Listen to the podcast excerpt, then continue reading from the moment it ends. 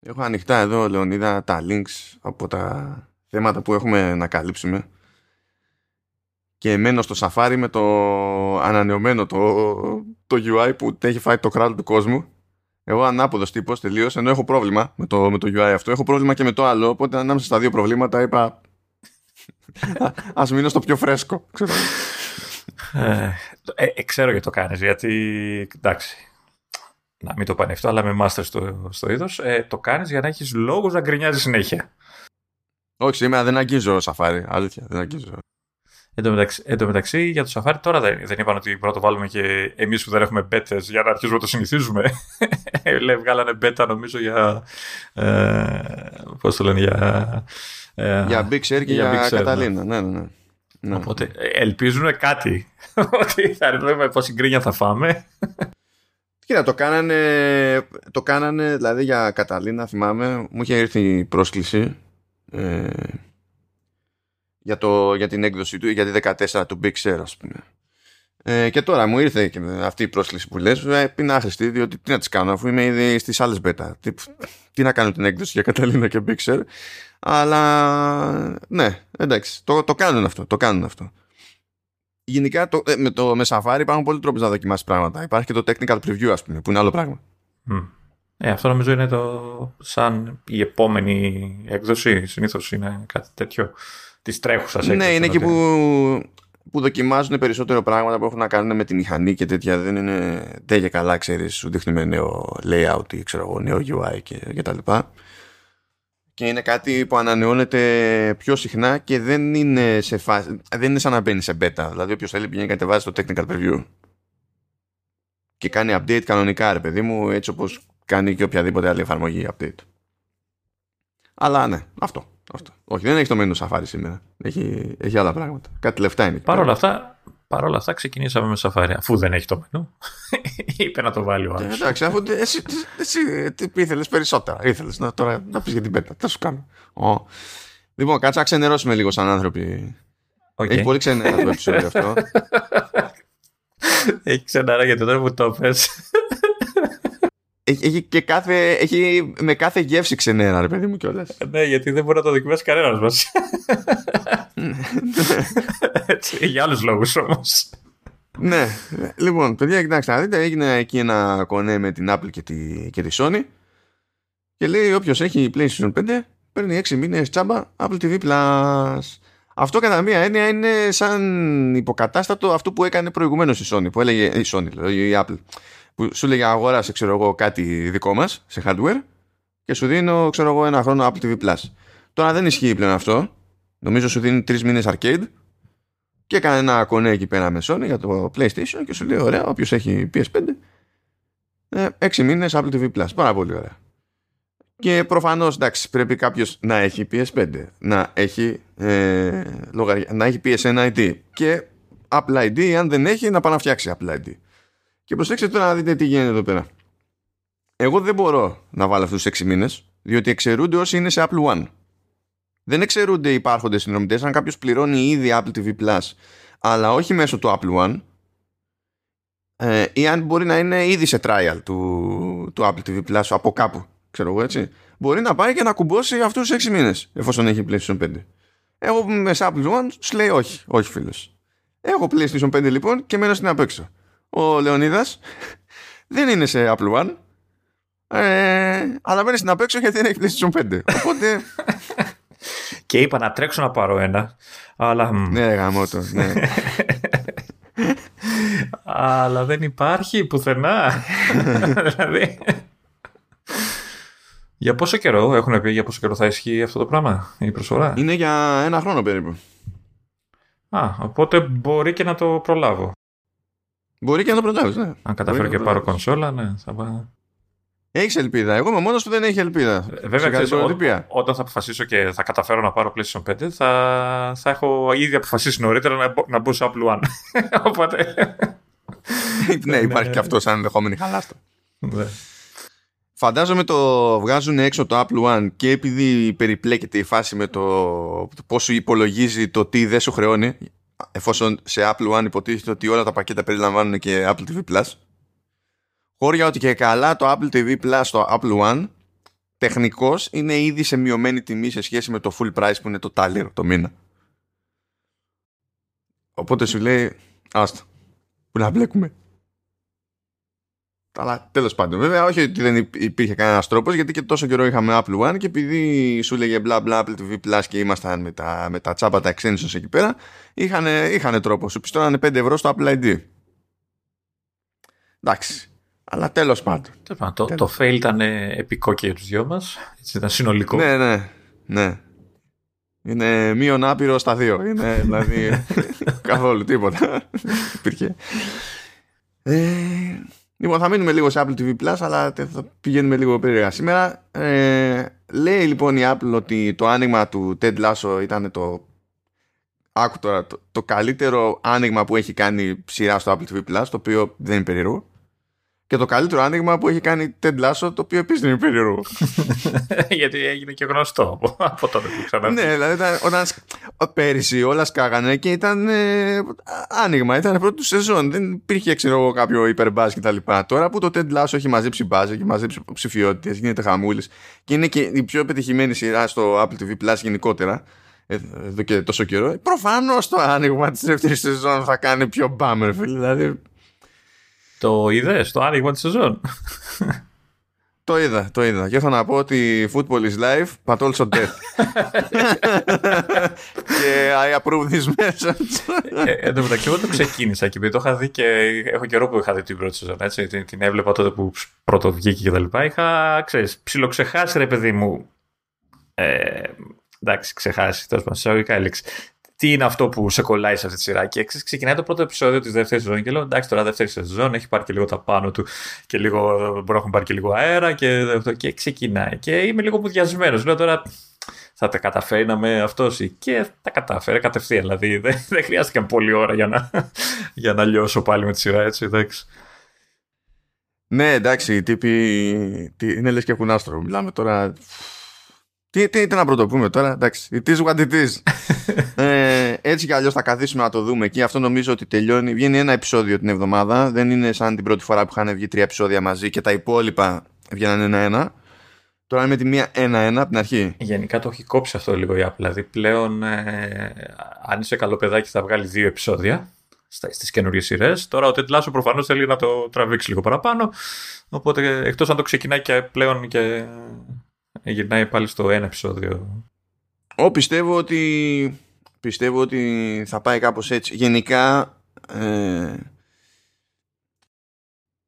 η ε, Netflix συνήθως επιμένει να το, να το βγάζει ρε παιδί μου όταν είναι δική της δική της παραγωγή έτσι και δεν είναι συμπαραγωγή ή να έχει κάποια περίεργη συμφωνία για τη διανομή ας πούμε τα βγάζει όλα μαζί μπαμ Prime ε, ε, της Amazon το έχει παίξει και έτσι, το έχει παίξει και αλλιώς. Το σύνηθες όμως είναι να το ότι είναι να βγαίνει όλο μαζί.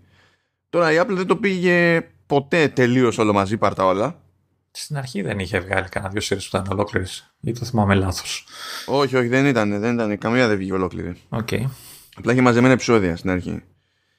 Ε, και η Disney βλέπουμε ότι το πηγαίνει ένα-ένα δεν υπάρχει, είναι λίγο σχετικό το, το πράγμα και νομίζω ότι απλά θα δεχτούν και θα το πάνε λίγο, ξέρεις, το ένα-ένα, διότι έτσι ελέγχουν πιο καλά, ξέρεις, το, το online buzz.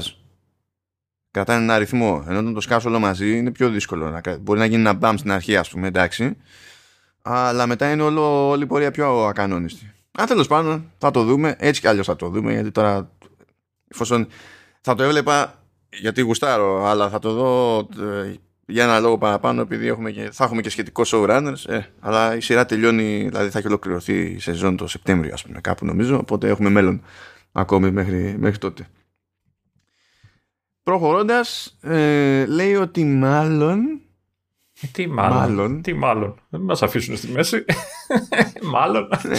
Ναι. Ε, μάλλον, δηλαδή τώρα γυρίζεται η, η τρίτη σεζόν του For All Mankind αλλά λέει μάλλον έχει πάρει ήδη το OK για την τέταρτη σεζόν και λέμε μάλλον διότι αυτό βγαίνει από update που έγινε στη σελίδα του Writers Guild of America δεν είναι ότι έπαιξε ρεπορτάζ ε, έπαιξε μια ανακοίνωση από την Apple και, τα, είναι, και λες τώρα για να το έχουν γράψει αυτοί, αυτοί εκεί μάλλον θα ισχύει Ε, ελπίζω, γιατί... Ε, ε, ελπίζω γιατί τη ευχαριστιέμαι πολύ αυτή τη σειρά. Μπορεί να μην είναι ξέρεις, η καλύτερότερη κτλ. Αλλά ευχαριστιέμαι.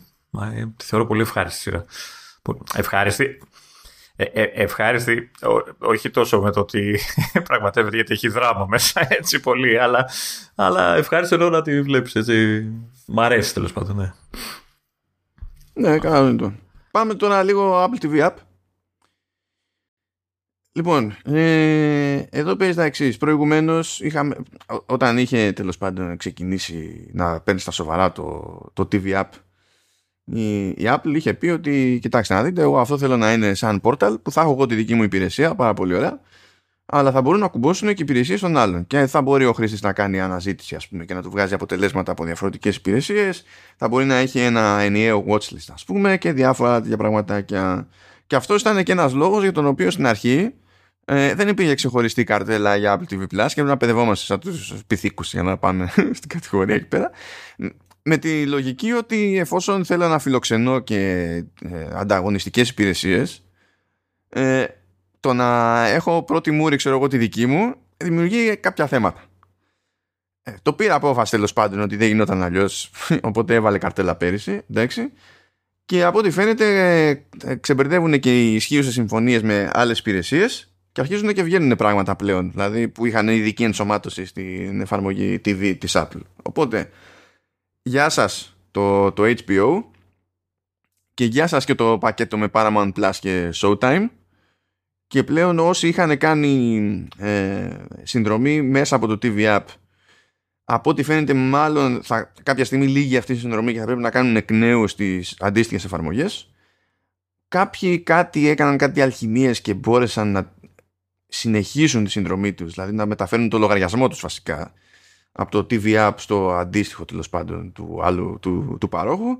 Και γενικά όλη η ενσωμάτωση πάει περίπατο. Και να υποθέσω, να υποθέσω ότι θα ακολουθήσουν δεν ξέρω πόσα κανάλια ακόμα παίζουν μέσα θα ακολουθήσουν και τα υπόλοιπα; Εμεί εμείς εδώ δεν είχαμε, δεν είχαμε πολλά γιατί δεν είναι ότι έχουμε και αυτές τις υπηρεσίες στην Ελλάδα έτσι κι αλλιώς δηλαδή Paramount Plus και τέτοια, άσχετα με το ότι έχουν βλέψει τέτοιου είδους υπηρεσίες να κάνουν επέκταση ε, εκτός Αμερικής, δεν είναι η ώρα τους ακόμα. Και αν ανοίξω τώρα εδώ τη, την εφαρμογάρα, ε, πέρα από το Apple TV Plus, τα μόνα άλλα channels που έχουμε εδώ πέρα είναι το Tastemade και το Noggin.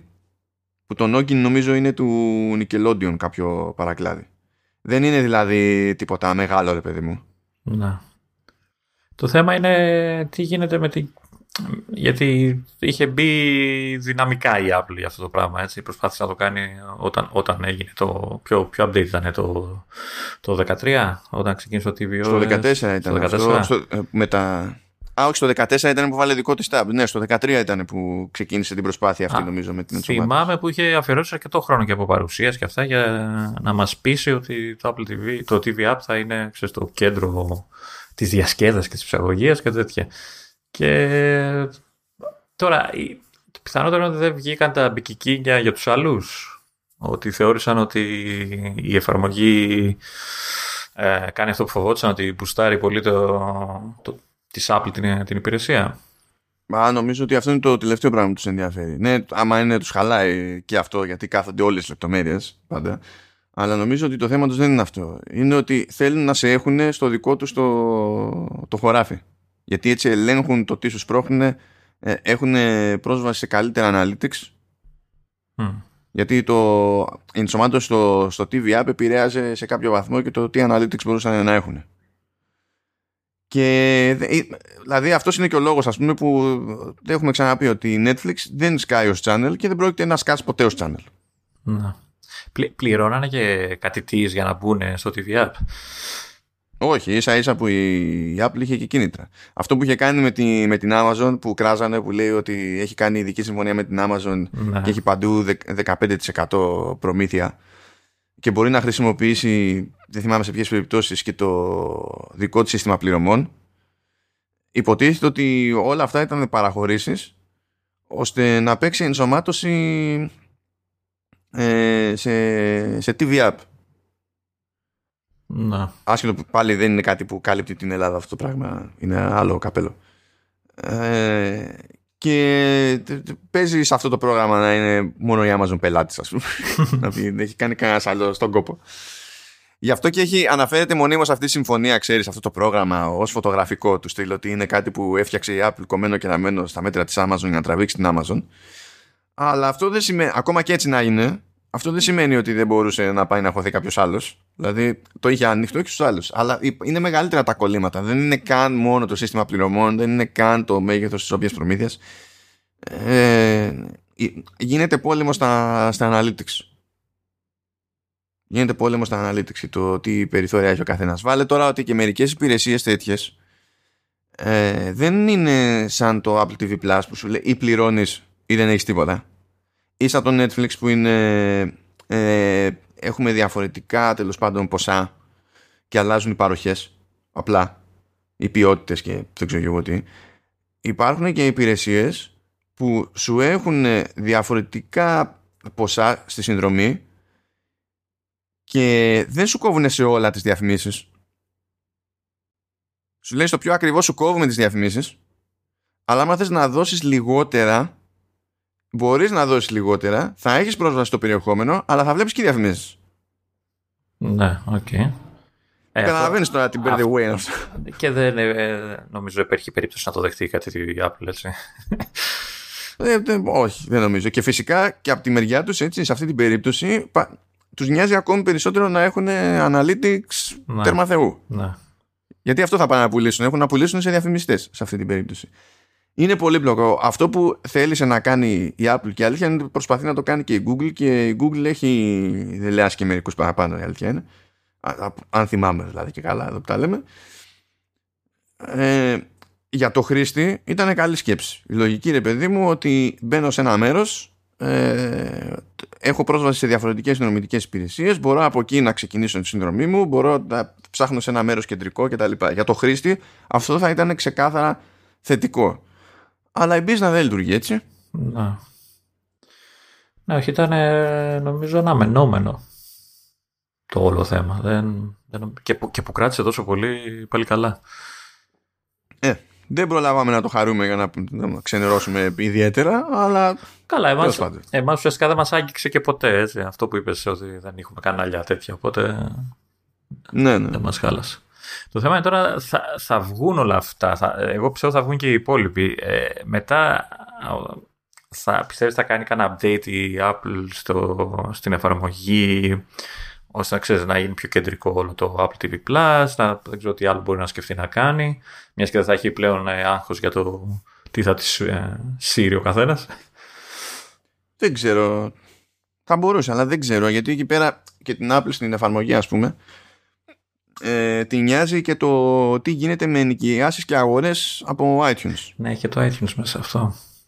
Γιατί δεν είναι μια εφαρμογή μόνο για το, για το stream, έτσι κι αλλιώς. Και καλά πες εμάς εδώ πέρα έχει μόνο ταινίες, ξέρω εγώ. Αλλά σε μια χούφτα μεν, αλλά με μεγάλες αγορές, είναι που πουλάει και σειρέ. Είναι λίγο πιο πολύπλοκο, δεν ξέρω αν υπάρχει τώρα προφανής κατεύθυνση να πάρει κάποιος με τα, με τα νέα δεδομένα. Αν και να σου πω αλήθεια, εγώ ελπίζω η προφανής κατεύθυνση να είναι να γίνει πιο σόη εφαρμογή. Ασχέτως του layout δηλαδή, γενικά πρέπει, έχουμε καιρό ακόμη μέχρι να γίνει επαρκώς responsive και διάφορα άλλα τέτοια πράγματα. Εντάξει, εντάξει, καλή είναι μόνο, εντάξει. Έχει βελτιωθεί, έχει βελτιωθεί. Του στυλ κάνω back και θυμάμαι που ήμουνα. Κα, καταρχάς, έχει αλλάξει, ε, τώρα αυτό όμως δεν ξέρω αν ισχύει για όλες τις συσκευές, ήταν μόνο στο Apple TV τη συσκευή εννοώ. Έχει αλλάξει το UI το, του player. Δηλαδή, ε, την ώρα που παίζει ένα επεισόδιο, ε, σου έχει άλλα, δηλαδή σου έχει τον τίτλο του επεισόδιου, έχει διάφορα που δεν τα ναι. είχε πριν. Κάνανε τώρα, νομίζω, με, τα, με το τελευταίο update. Ε, κάνανε κάποια πράγματα. Ή είναι στην beta, δεν θυμάμαι, στο, στο 15. Ε, αυτό, οπότε λογικά κάτι κάνουν, δεν μπορεί. Ναι, εντάξει. Θέλει, θέλει, και άλλη, θέλει και άλλη στοργή το πράγμα. Όπως, δηλαδή από άποψη, δηλαδή, ακόμα και αν να μείνει έτσι τέλος πάντων, για να πούμε ότι όντως είναι τούμπανο εφαρμογή, ρε παιδί μου. Anyway, έχει μερικά τρελεράκια εκεί πέρα στη σημειώση του επεισοδίου. Δεν, θα, δεν τα αναφέρουμε ξεχωριστά. Για πες. Να, να, να, κάνω ένα σχόλιο για το τελευταίο τρελεράκι που έχεις βάλει εκεί στη λίστα, για το Σμπίκαντουν. Πόσα ναρκωτικά οι τύποι. δηλαδή βλέπω τη σειρά με, με την καλή έννοια το λέω, μάλλον, ξέρω εγώ τι να πω. εμένα, εμένα να πω τελείω, δεν ξέρω αν την έχεις δει καθόλου. Ε, να θυμίσω ότι, ότι είναι musical, αλλά του, του στυλ ότι οι πρωταγωνιστές και είναι λίγο. Ε, ξέρεις, ε, πάλι τραγούδι, ξέρεις, δεν είναι κάπως έτσι. Ε, έχει πλάκα όλο το, όλο, ξέρεις, όλο το, η φάση όπως το έχουν στήσει. Ε, με κουράζει γιατί είναι πολύ χαρούμενη. Σε ορισμένες στιγμές έχει πολύ χαρά. και πολύ χρώμα, ξέρω, γιατί ε, εντάξει, πολλά ναρκωτικά, εντάξει, δεν το... δεν, δεν, έχω, δεν έχω άποψη. Λοιπόν, τώρα έχω βάλει εδώ πρώτη φορά στα χρονικά. Έχω συνδυάσει ως topic Apple Music και Apple Arcade. ζω, ζω το μύθο μου, ζω το μύθο μου. Δεν έχουμε arcade αυτή τη εβδομάδα. Μάλλον είχαμε τίτλο που υπάρχει, οπότε δεν. Ναι, βγήκε το Jetpack Joyride Plus που είναι αυτό που ήταν, αλλά σε έκδοση Plus, οπότε that's it. Ναι, είναι σκαλωτικό. Δηλαδή, ε, ε, είναι τόσο σκαλωτικό που απλά ε, με φοβήθηκα λίγο και έκανα delete. Είναι, Ο... είναι, είναι πανάσαμα είναι, είναι, γιατί δεν το έχω κάνει ακόμα delete εγώ, είναι. Αλλά ναι, δεν έχουμε ασχοληθούμε στα σοβαρά με παιχνίδι παιχνίδι. Όμως παίζουν δύο-τρία πραγματάκια που γίνονται στο, στο μέτωπο εκεί πέρα. Λοιπόν, first things first. Λοιπόν, έπαιξε ένα μπέρδεμα εκεί που αυτά καλό είναι να μην γίνονται. Ε, υποτίθεται ότι το Spatial Audio θα λειτουργούσε σε iPhone XR και κάποιες συσκευές τέλος πάντων από εκεί και πέρα. Και αυτή ήταν, αυτό ήταν στο επίσημο documentation της Apple. Μετά έκανε update η Apple και λέει δεν θα λειτουργεί σε iPhone XR. Το, το, το μετανιώσαμε, τι; ναι, δηλαδή και καλά θα, θα ήταν, ρε παιδί μου, ε, θα, θα λειτουργούσε σε iPhone XR ε, iPad mini 5ης γενιάς και iPad Air 3ης γενιάς ε, και iPad 6ης έως 8ης γενιάς μετά έγινε ένα update και σου λέει ε, not so much ναι. και ε, λες τώρα τι, τι, τι γίνεται δηλαδή πριν δεν ήσασταν σίγουροι και αλλάξατε γνώμη στην πορεία τι σημαίνει εδώ πέρα; Και για να γίνει ακόμη πιο bird away το, το πράγμα ε, κάποιοι κατάφεραν κρατώντας τη ρύθμιση για το Special Audio στο αυτόματο κατάφεραν σε iPhone XR να λειτουργήσει το Special Audio. Α, καλά, ό,τι να είναι. και λες, ε, ναι, Apple, ε, καλό είναι να μην γίνονται αυτά. Δηλαδή δεν γίνεται να μένουμε με την απορία. Δηλαδή βγάζεις λίστα μετά, συνειδητοποιείς ότι η ίδια σου η λίστα δεν ισχύει ακριβώς. Την πειράζεις και στην πράξη βλέπουμε ότι ακόμη και έτσι δεν είναι σίγουρο το ακριβώς τι ισχύει σε όλες αυτές τις συσκευές. Ε, εμένα μου μυρίζει λίγο ότι ξέρεις, ε, γίνεται. Για να μπορέσει να το κάνουν κάποιοι, γίνεται. Δεν είναι hardware θέμα. Έτσι. Μπορεί να το υποστηρίξει και το TNR. Και ίσως και παλιό. Ε, διαβάζω τώρα ότι κάποιοι το είχαν δοκιμάσει στις αρχές και με το iPhone 7, ας πούμε, και ψηλό έπαιξε. Τι. Ε, λίγο ξεμπροστιάζονται σε αυτό το πράγμα. Ξεμπροστιάζονται ως προς τι; Ότι και καλά ξέρεις το κόβουν, ενώ παρόλα αυτά το σαν hardware το έχει ρε παιδί μου το, το TNR, πούμε, να παίξει special audio κτλ. Και, και παρόλα αυτά το κόβουν από τη συμβατότητα. Και πιθανολογώ ότι θα το κόψουν και λειτουργικά σε κάποια φάση, έτσι σίγουρα το chip δεν τους εμποδίζει. Δηλαδή και για iPhone αυτά και τέτοια δεν είναι τόσο... Ε, αλλά ε, θυμάμαι ότι για και καλά υποστήριξη Dolby Atmos έτσι κι αλλιώς λέγανε από κάποια μοντέλα και πάνω που αυτά έχει να... Ε, ελπίζω δηλαδή να έχει να κάνει λίγο και με το πώς έχουν στημένα τα ηχεία. Βέβαια θα πει κανείς όπως και να έχουν τα στημένα τα ηχεία σιγά τα υπερηχεία ναι. για να πούμε τώρα ότι ε, φτιαχτήκαμε ή ξεφτιαχτήκαμε με Dolby Atmos και Spatial Audio ακούγοντας από τα ηχεία του τηλεφώνου. Και θα συμφωνήσω ως προς αυτό. Δεν ξέρω τι μπορεί να τους τη βαράει αλλά ό,τι και αν μπορεί να τους τη βαράει ε, δεν γίνεται τώρα με αυτά τα μπρος πίσω. Γιατί δεν είναι ότι προέκυψε απλή παρανόηση. Όλοι βασίστηκαν στι, στις δικές διευκρινήσεις εξ αρχής και έχει κάνει τώρα μπρος πίσω. Βέβαια θα δούμε παρακάτω ότι αυτό καμιά φορά βγαίνει και σε καλό. Αλλά τέλος πάντων, εδώ, εδώ ας πούμε ότι βγήκε σε κακό. Αλλά πάλι το να, παίζει, το να παίζει τέτοιο μπέρδεμα με το πότε ισχύει τι, εντάξει, ας πάρει απόφαση μόνη της, ρε παιδί μου, τι διάολο παίζει, να το, το λέει μια κύξο, να συνεννοούμαστε να τελειώνουμε. Πάμε παρακάτω, θα μείνουμε σε θέματα μουσικής, θα πάμε εκεί σε Apple Music. Ε, αυτή τη φορά όμως την εφαρμογή για, για Android που έσκασε εκεί πέρα ε, το, το update που προηγουμένως υπήρχε αυτό που θα πούμε σε beta με το update πλέον στην εφαρμογή Apple Music και Android υποστηρίζεται πλέον spatial audio αλλά και lossless audio κανονικότατα οπότε υποθέτω ότι η, η εφαρμογή για Android δεν θα και στο μέλλον το λέω αυτό, δεν θα υπολείπεται λειτουργιών, έτσι. Το πάνε να είναι ένα προς ένα. Ίσως με μικρή καθυστέρηση μεταξύ τους αυτό. Ε, τώρα κοίτα, να σου πω αλήθεια, δεν ήταν και μεγάλη καθυστέρηση αυτή. Κάνα μήνα έξω πέσανε κάτι τέτοιο. Δεν χάθηκε ο κόσμος τώρα. Να. Okay. Okay. Να σου πω αλήθεια, εξακολουθώ και ε, το δικό μου το ερωτηματικό το μεγάλο είναι πόσοι συνδρομητές Apple Music ε, κάνουν τον κόπο σε Android. Ναι, εντάξει, αλλά τουλάχιστον ε, αυτοί που τον κάνουν έχουν την, ξέρεις, την κανονική εφαρμογή. Δεν είναι κάποια α, μειωμένη. Δεν είναι το Safari στο PC, ας πούμε. Έτσι. Καλά, ναι, εντάξει, ναι. Και τώρα πάμε για το κόμπο σε Apple Music και Apple Arcade, διότι πάλι θα πούμε για κοτσόβολο αυτή τη φορά.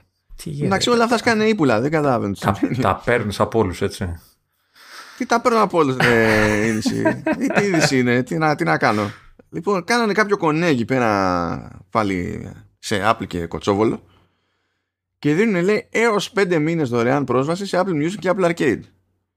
Και υπάρχει μια σχετική σελίδα στο Κωτσόβολο που οδηγεί μετά σε ξεχωριστή σελίδα για κάθε υπηρεσία και δεν υπάρχει κάποια προϋπόθεση για αγορά. Δηλαδή απλά το σκας και κάνεις claim. OK. Okay. Πώς φαίνεται αυτό; Ναι, αυτό κοιτάω και εγώ τη σελίδα. Ψάχνω να βρω ε, με αγορές, άνω των χιλίων ευρώ. Κάπως έτσι. Ναι, τι εννοούν. Δηλαδή τώρα μπορώ να μπω για να πάρω α, τσάμπα που είμαι ε, Ναι, τώρα εδώ πέρα, κοίτα, στη, στους όρους που βλέπω τουλάχιστον στο πρώτο βήμα δεν βλέπω κάποιον συγκλονιστικό περιορισμό. Δεν ξέρω αν θα με φάει πάλι τίποτα τύπου Apple One. Ε, αλλά υποτίθεται ναι, ότι δεν Α, υπάρχει περίμενε, μετρώει εμένα γιατί λέει ατομική συνδρομή μόνο. Εγώ είμαι με family, οπότε στο music είναι αυτό τώρα που κοιτάω. Ίσως είναι μόνο για, είναι για το 699. Το family νομίζω πάει πιο πάνω, δεν πάει; Ναι, το family είναι νομίζω 11. Apple Arcade όμως νομίζω δεν υπάρχει ατομικό. Κάτσε αυτό μπαίνω. Ναι, όχι αυτό. Και δηλαδή τώρα Δηλαδή, αν το κάνω εγώ τώρα θα προσθέσει πέντε μήνες να μην πληρώνω arcade. OK, okay, θα το παλέψω. Μετά. Υποτίθεται πως ναι, και λέει έως πέντε μήνες. Το οποίο πάλι δεν ξέρω τι σημαίνει σε αυτή την περίπτωση. Είναι τα κλασικά τα περίεργα. Εδώ να πατάτε στο εξαργύρος και σου λέει τώρα πρέπει να αγοράσετε συσκευή από εμάς. Ε, γιατί αλλιώς τι κερδίζει ο Κοτσόπολο αυτό το πράγμα. Δεν μπορώ να καταλάβω. Ε, τραβάει, ε, ε, χτίζει η εικόνα, ρε παιδί μου, ξέρεις ότι είναι προορισμός για, για Apple Stuff. Ναι, το παλεύει καιρό τώρα ότι είναι Apple reseller και δεν συμμαζεύεται. Το έχει κάνει διαφήμιση. Ναι, καλά, το να είναι reseller είναι, είναι εύκολο. Εύκολο, τέλος πάντων. Μπορεί κάποιος να γίνει reseller, αλλά σαν να, σαν να ψάχνετε για, να. Για, για κάτι παραπάνω, ρε παιδί μου. Εγώ, για κλείσω να εξαργυρώσω να δει γίνεται. Οπότε ναι, προφανώς θα έχω το σχετικό link εκεί πέρα στις σημειώσεις. Οπότε όποιος θέλει μπορεί να πάει να δοκιμάσει την τύχη του εκεί, να κάνει τον κόπο. Απαιτείται λογαριασμός Apple Media Services. Τι εννοεί; Τι Apple Media, δεν, δεν υπάρχει αυτό. Έτσι λέει πάντως το Arcade. Apple ID λέγεται το, το πράγμα. Apple Media Services, γράφει ο Κοτσόβολος. δεν ξέρω τι εννοούν. Ναι, OK. Okay, okay, αλλά Apple ID είναι, δεν υπάρχει κάτι άλλο. Ναι. Του έχουν αυτοί φτιάξει τίποτα δικό τους. Όχι, τι δικό τους έχουν φτιάξει. Οκ. Θα το δω. Δεν θα με χάλαγε. να μην πληρώνω πέντε μήνες. Πάμε μια απλή αναφορά εκεί πέρα. Σκάσανε κάτι updates, παιδιά, για... Δηλαδή έσκασε iOS 14.7.1 και iPadOS 14.7.1. Ε, και επίσης ε, μπήξε 11.5.1 και τι άλλο έχουμε; Αυτά έχουμε. Και σκάσανε για, στην ουσία ως security patches. Οπότε καλό να μπείτε στη διαδικασία να τα κάνετε. Δεν είναι ότι προσθέτουν λειτουργίες ή, ή οτιδήποτε. Και υποτίθεται ότι φτιάχνετε και το θεματάκι που λέγαμε στη, την περασμένη φορά Λεωνίδα που έλεγες ότι μπορεί να το πάρουν πίσω και τα λοιπά και λέγαμε ότι πιο πιθανό είναι να σκάσει patch μπαμ μπαμ ε, αυτό είναι το patch για να ξε... αυτός που είχε ένα θέμα εκεί με το με το unlock σε συνδυασμό με το ε, με το Apple Watch. Να, OK. Okay. Το κατά. Νομίζω όμως ότι καλό να το κάνουν όσοι είναι να το κάνουν γιατί το security patch που έχει είναι για κάποιο θεματάκι που υποτίθεται η Apple είχε πει ότι ξέρεις, έχει ήδη χρησιμοποιηθεί, έχει ήδη εξοπληθεί και νομίζω έχει να κάνει με το Pegasus που λέγαμε και πάλι τις προάλλες. Φτιάχνει αυτό το... Α, όχι, όχι, όχι, αυτό δεν το έχουν προλάβει. Πάντως κάτι τέτοιο είχα διαβάσει. Είχα διαβάσει κάτι τέτοιο, τώρα δεν ξέρω αν ισχύει όντως. Αλλά είχα ότι, ότι, ότι, ότι είναι, είναι πολύ κοντά για να έχουν, για να έχουν. Είναι πάρα πολύ κοντά, πάρα πολύ κοντά το, το, το exploit αυτό, η αποκάλυψή του για να προλάβει να πατσάρει το, το οτιδήποτε.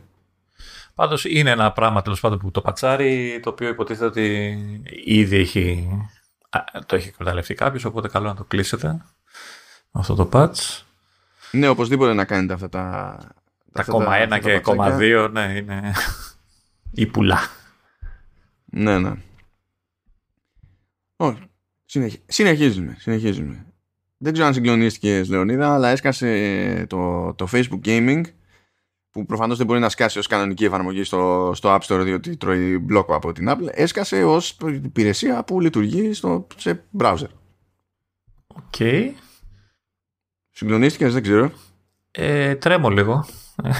Ε, τώρα να, να, είχα την. Ε, νόμιζα ότι αυτό θα είσαι για τα iPad που έχουν τον, τον καλό Safari τέλος πάντων ολοκληρωμένο, αλλά βλέπω αυτοί δείχνουν για κινητά και τέτοια. Οπότε παίζει παντού, να υποθέσω. Είναι web app. δεν υπήρχε δεν περίπτωση να μόνο ασχοληθούν με κινητό, αφού το, το κινητό Safari για, για, για το iPhone είναι το μεγαλύτερο μερίδιο. Και όταν το Facebook προσπαθεί να στοχεύσει κάπου ή οπουδήποτε βασικά. Είναι δυνατόν να αφήσεις απ' έξω το μεγαλύτερο κομμάτι της πίτας. Εννοείται ότι θα το κάνεις να λειτουργεί. Και πιο πιθανό είναι να το κάνουν να λειτουργεί, να βρουν τρόπο για να το κάνουν να λειτουργεί μόνο σε mobile safari και όχι στους άλλους. Πάνω τον άποδο. Okay, και θα παίζει καλά αυτό το πράγμα. Δεν, τώρα δεν πρέπει να γραφτείς λογικά για να το δεις. Σε νοιάζει. Δηλαδή, αυτή είναι μια απορία που θεωρώ εύλογη. Αν είναι να πούμε θα παίζει καλά το, το Xbox Cloud Gaming από, από Safari. Αυτό νομίζω είναι μια συζήτηση της ναι, προκοπής. Ναι. Το Facebook Gaming πόσο, πόσο σε νοιάζει; Ε, με νοιάζει γιατί είναι άλλη μια επιλογή που έχω στο κινητό μου για console quality graphics. ναι, ναι, ειδικά με Facebook Gaming είναι φοβερό. Έχει πλάκα μεταξύ γιατί ρίχνει πολλά λεφτά στο Facebook Gaming η, η, η εταιρεία. Θυμάμαι και ότι ακόμα, δηλαδή και πότε ήταν, τις δύο τελευταίες χρονιές που πήγα Gamescom, που πάει καιρός πλέον, ε, Είχε δικό της booth δηλαδή, είχε παρουσία legit και για φράγκα. Αλλά εγώ γενικά δυσκολεύομαι να πάρω σοβαρά το Facebook Gaming σαν υπηρεσία που μου δίνει πρόσβαση σε κυρίως τέλος πάντων mobile games και σαν στυλ. Δεν μιλάμε δηλαδή τύπου Xbox, έτσι εννοείται. Και θα κόψεις και τις διαφημίσεις και όλα αυτά που λένε. Περιμένετε 20 ώρες. Θα κόψεις διαφημίσεις. Ε... Λεωνίδα, όταν βγαίνουν ε, οι θύνοντες του Facebook Gaming για να προωθήσουν τη, την υπηρεσία την περισσότερη ώρα, επειδή έχω μπει στη διαδικασία και έχω διαβάσει συνεντεύξεις κτλ., την περισσότερη ώρα εξηγούν ε, τι, τι πρόοδος είναι για το διαφημιστικό κομμάτι. Δηλαδή, άλλοι θέλουν να σπρώξουν την ίδια υπηρεσία και νομίζουν ότι εντάξει, να μιλήσουν στους developers για το κομμάτι του διαφημιστικό να μιλήσουν, να μιλήσουν στους, στους διαφημιστές για το κομμάτι του διαφημιστικό να μιλήσουν αλλά το ότι θεωρούν ότι όπου σταθούν και όπου βρεθούν αυτό που πρέπει να πούνε πρώτα είναι το τι ευκαιρίες δημιουργείται σε διαφημιστικό επίπεδο με το Facebook Gaming είναι κλασικά φάση εταιρείας που μπήκαμε στο gaming επειδή μυρίζουμε αίμα. Άρα θα περιμένω 20 ώρες για να γεμίσουν οι, οι ζωούλες μου και οι καρδούλες δεν, είναι, δεν νομίζω ότι δεν και καλά θα κάνουν αυτό το πράγμα γιατί για αυτούς και πάλι το ζήτημα είναι να σε κρατάνε μέσα και να τραβάνε analytics και να, για να λένε μετά στο σύνολο ξέρεις, των διαφημιστών στο facebook ότι κοίταξε τι analytics έχω εγώ και μπορώ να στοχεύσω με ακρίβεια κτλ. Αυτό τους νοιάζει. Θέλουν να σε έχουν μέσα για να τραβάνε δεδομένα. Θα, Δε, αυτό δεν θα μπορεί να το κόψει η Apple έτσι, από, με όλα αυτά που κάνει τώρα με τα απόρριτα και τέτοια. Έτσι. Θα είναι χήμα, θα βλέπει κατευθείαν με το που κατεβάζεις στο όποιο παιχνίδι, θα έχει πρόσβαση μπαμ έτσι, σε όλα αυτά τα στατιστικά. Ε, ναι, με τον αστερίσκο ότι πώς να σου πω, υπάρχουν δικλείδες στον ίδιο το Safari γενικότερα. Αυτά που ισχύουν έτσι κι αλλιώς στο Safari ισχύουν και σε αυτή την περίπτωση που έχεις να κάνεις με progressive web apps στην πραγματικότητα. Επειδή βλέπω ότι μάλλον μπορείς και να το κατεβάσεις, να το κάνεις σαν εικονίδιο στο home screen. Τώρα ε, από το screenshot ε, που έχει. αυτό δεν είναι κατέβασμα ε, καημένε. Σαν shortcut θα είναι αυτό ουσιαστικά έτσι. Θα είναι ναι. Ε, ναι. ναι. Αυτό το κάνεις με οποιαδήποτε σελίδα και απλά την έχεις ως εικονίδιο στο τέτοιο. Δεν είναι, δεν είναι κάτι άλλο. Οπότε συγκλονιστείτε. Έλα, είσαι αρνητικά ε, προδιατεθειμένος και δεν είσαι αντικειμενικός. Facebook Gaming είναι ένα gaming ε, του Facebook. Ναι, εντάξει. Δεν ξέρω τι είναι πιο, τέτοιο, πιο, πιο, λυπηρή, πιο λυπηρό σαν κίνηση. Αυτό το συγκεκριμένο ή οι λεπτομέρειες που βγήκαν για τον πάσιμο του, του Netflix στο, στο gaming. Δηλαδή για μένα είναι στο ίδιο μήκος κύματος κινούνται. Είναι super sad. Αυτό τώρα, δηλαδή, αυτό που όλοι θέλουν όλα. Έργα μου το. Εμένα με χαλάει λιγάκι. Δηλαδή, ο καθένας στο τομέα τους, στην εξειδικεύσή τους. Δηλαδή. Δεν νομίζω Για, ότι. μπαίνουν για να μπουν. Μπαίνουν πάλι για να σε κρατάνε μέσα, για να έχουν analytics και για να σε κρατάνε μέσα με πράγματα που τους κοστίζουν λιγότερο. Αν εσύ, αν εσύ πήξεις ένα παιχνίδι επειδή είσαι hooked, ε, αυτοί έχουν κάνει μια επένδυση χ σε αυτό το παιχνίδι και στην ουσία τους αποδίδει ξανά και ξανά, ξανά και ξανά και σε κρατάνε μέσα. Για σκέψου τι επένδυση πρέπει να κάνουν για να πούνε για το οτιδήποτε τη βγάζω για άλλη σεζόν. Ναι.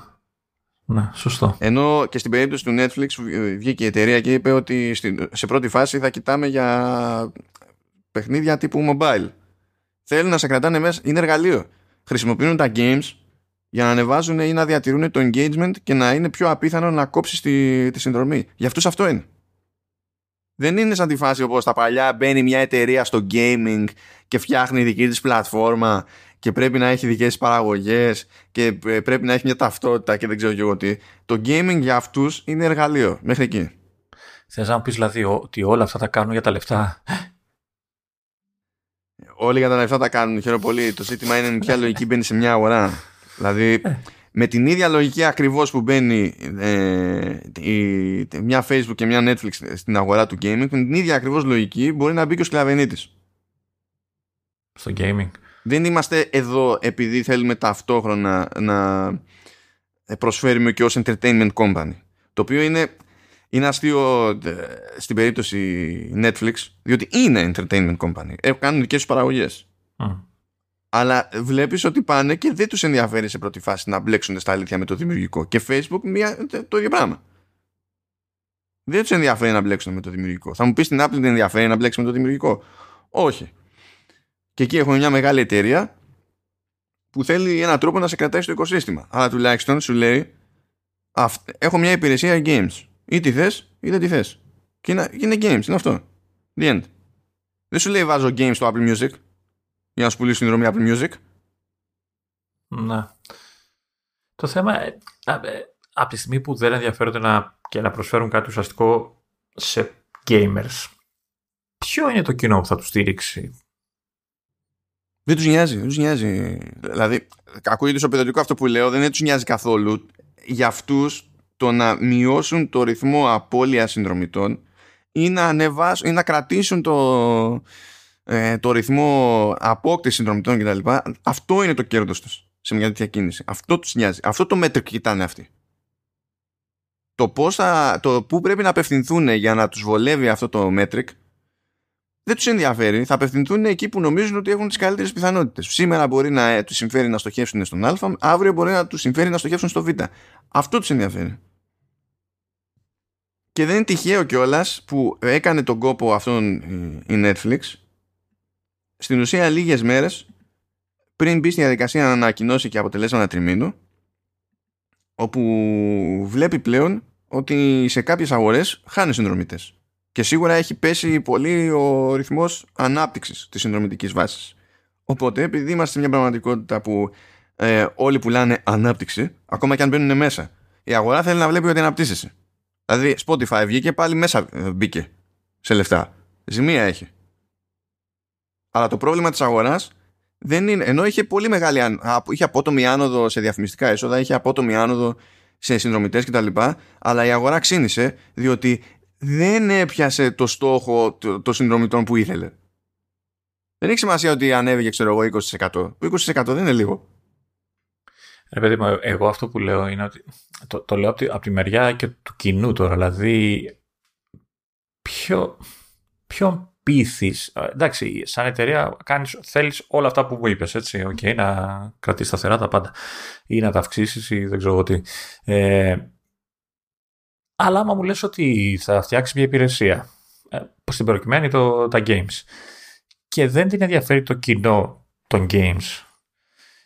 Και πού θα βρει άλλο κοινό, δηλαδή ποιο κοινό είναι αυτό που θα τη στηρίξει. Δηλαδή, από τη μεριά του κοινού τώρα, δηλαδή, ποιος θα κάτσει τώρα να δώσει λεφτά σε μια τέτοια υπηρεσία ή δεν ξέρω εγώ τι θα κρατήσει το Netflix για να παίζει παιχνίδια από τη στιγμή που δεν τον ενδιαφέρει. Δεν θα σου ζητάει, το Netflix δεν θα σου ζητάει έξτρα. Ναι, αλλά, αλλά, αλλά, αν θέλω εγώ να το κλείσω γιατί ξέρω εγώ το βαρέθηκα, δεν έχω άλλα λεφτά, το πληρώνω ή δεν ξέρω εγώ δεν έχει σειρές που μου αρέσουν κτλ. Αλλά δεν είμαι gamer. Με ποιο σκεπτικό πιστεύει ότι θα, θα, θα κάνει αυτά που θέλει να κάνει ως εταιρεία η Netflix. Ε, κοίτα, δεδομένου ότι πρώτα θα στοχεύσει σε αυτό που λέμε, ας το πούμε τώρα, πιο casual gaming.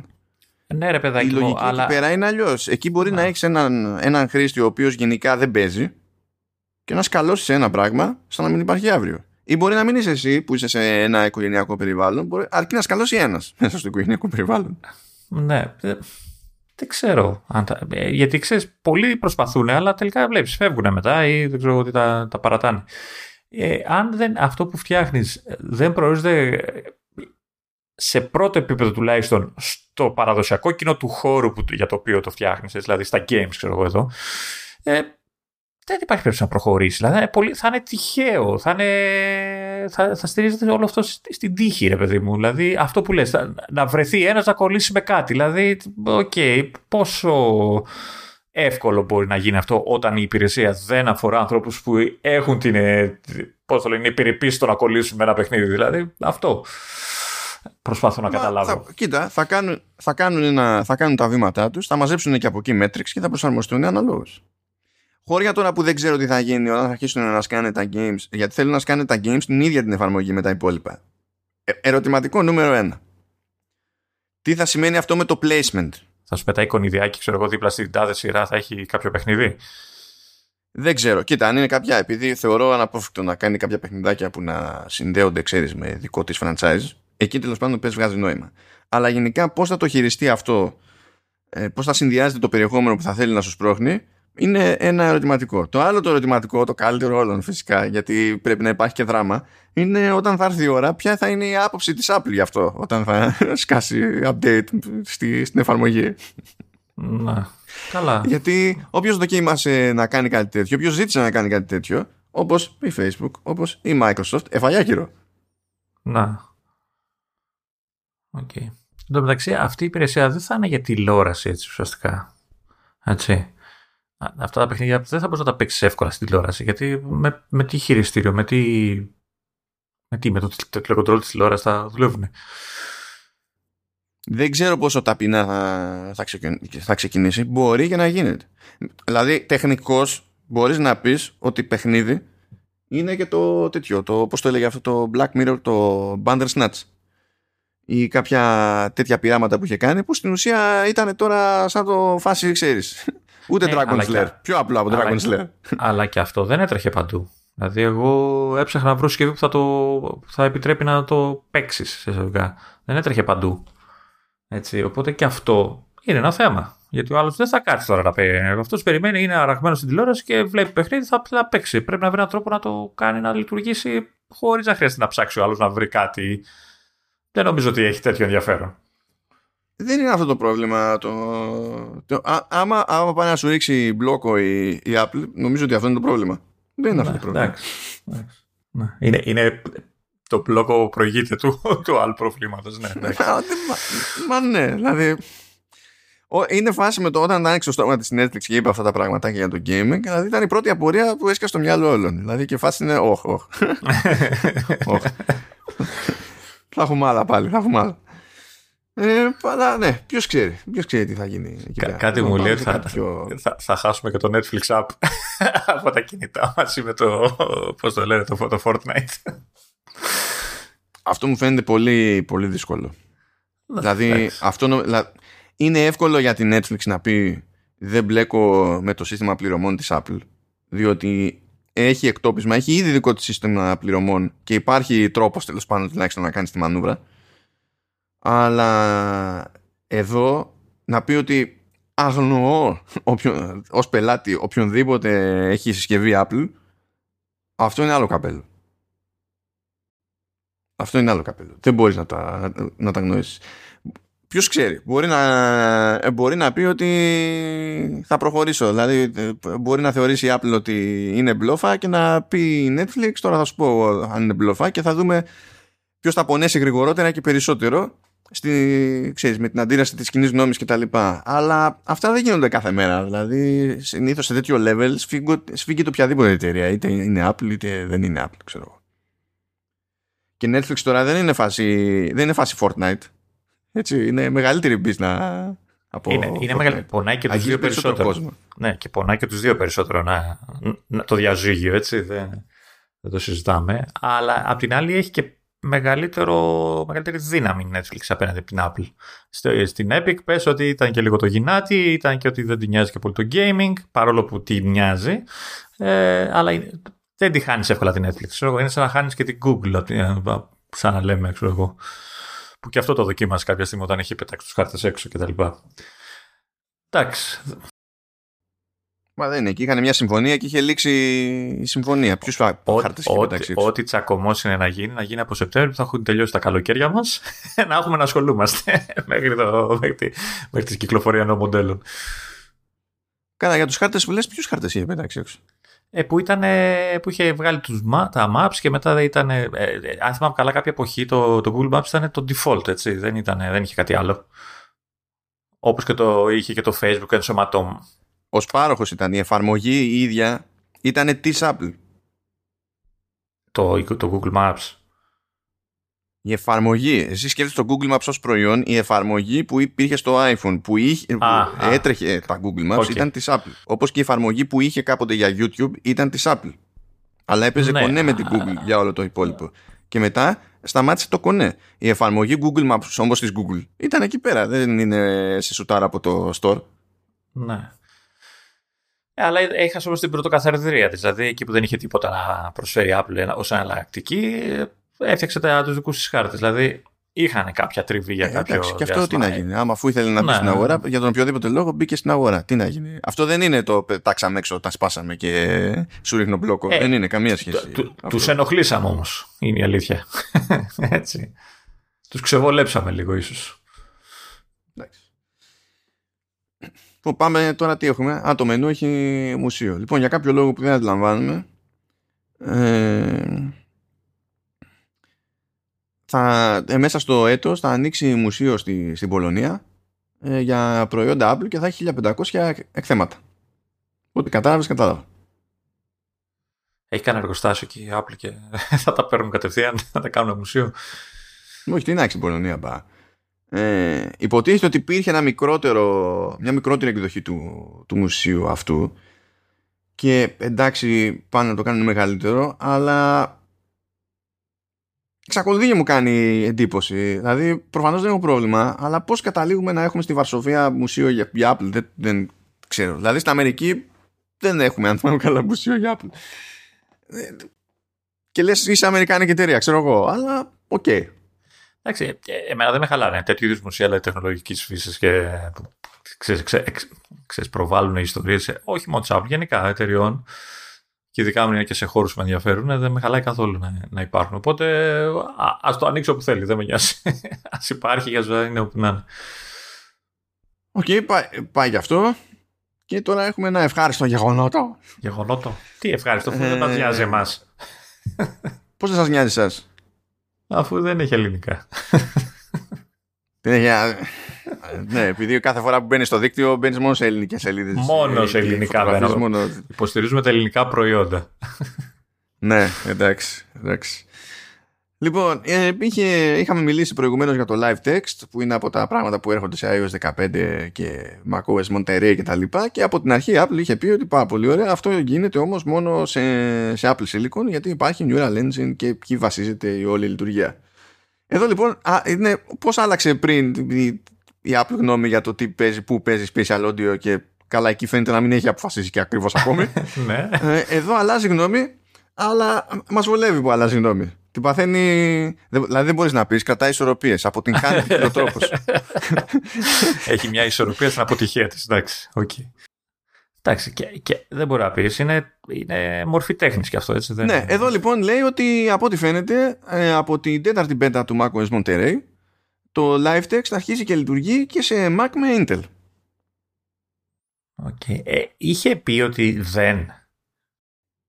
Ναι, είχε πει ότι δεν. Έλεγε ρε παιδί μου ότι το live text ε, είναι- θα υποστηρίζεται μόνο σε Apple Silicon που στην περίπτωση του, του Mac μιλά, μία είναι επιλογή, M1, θέλει M1. Ευχαριστώ, γεια σας.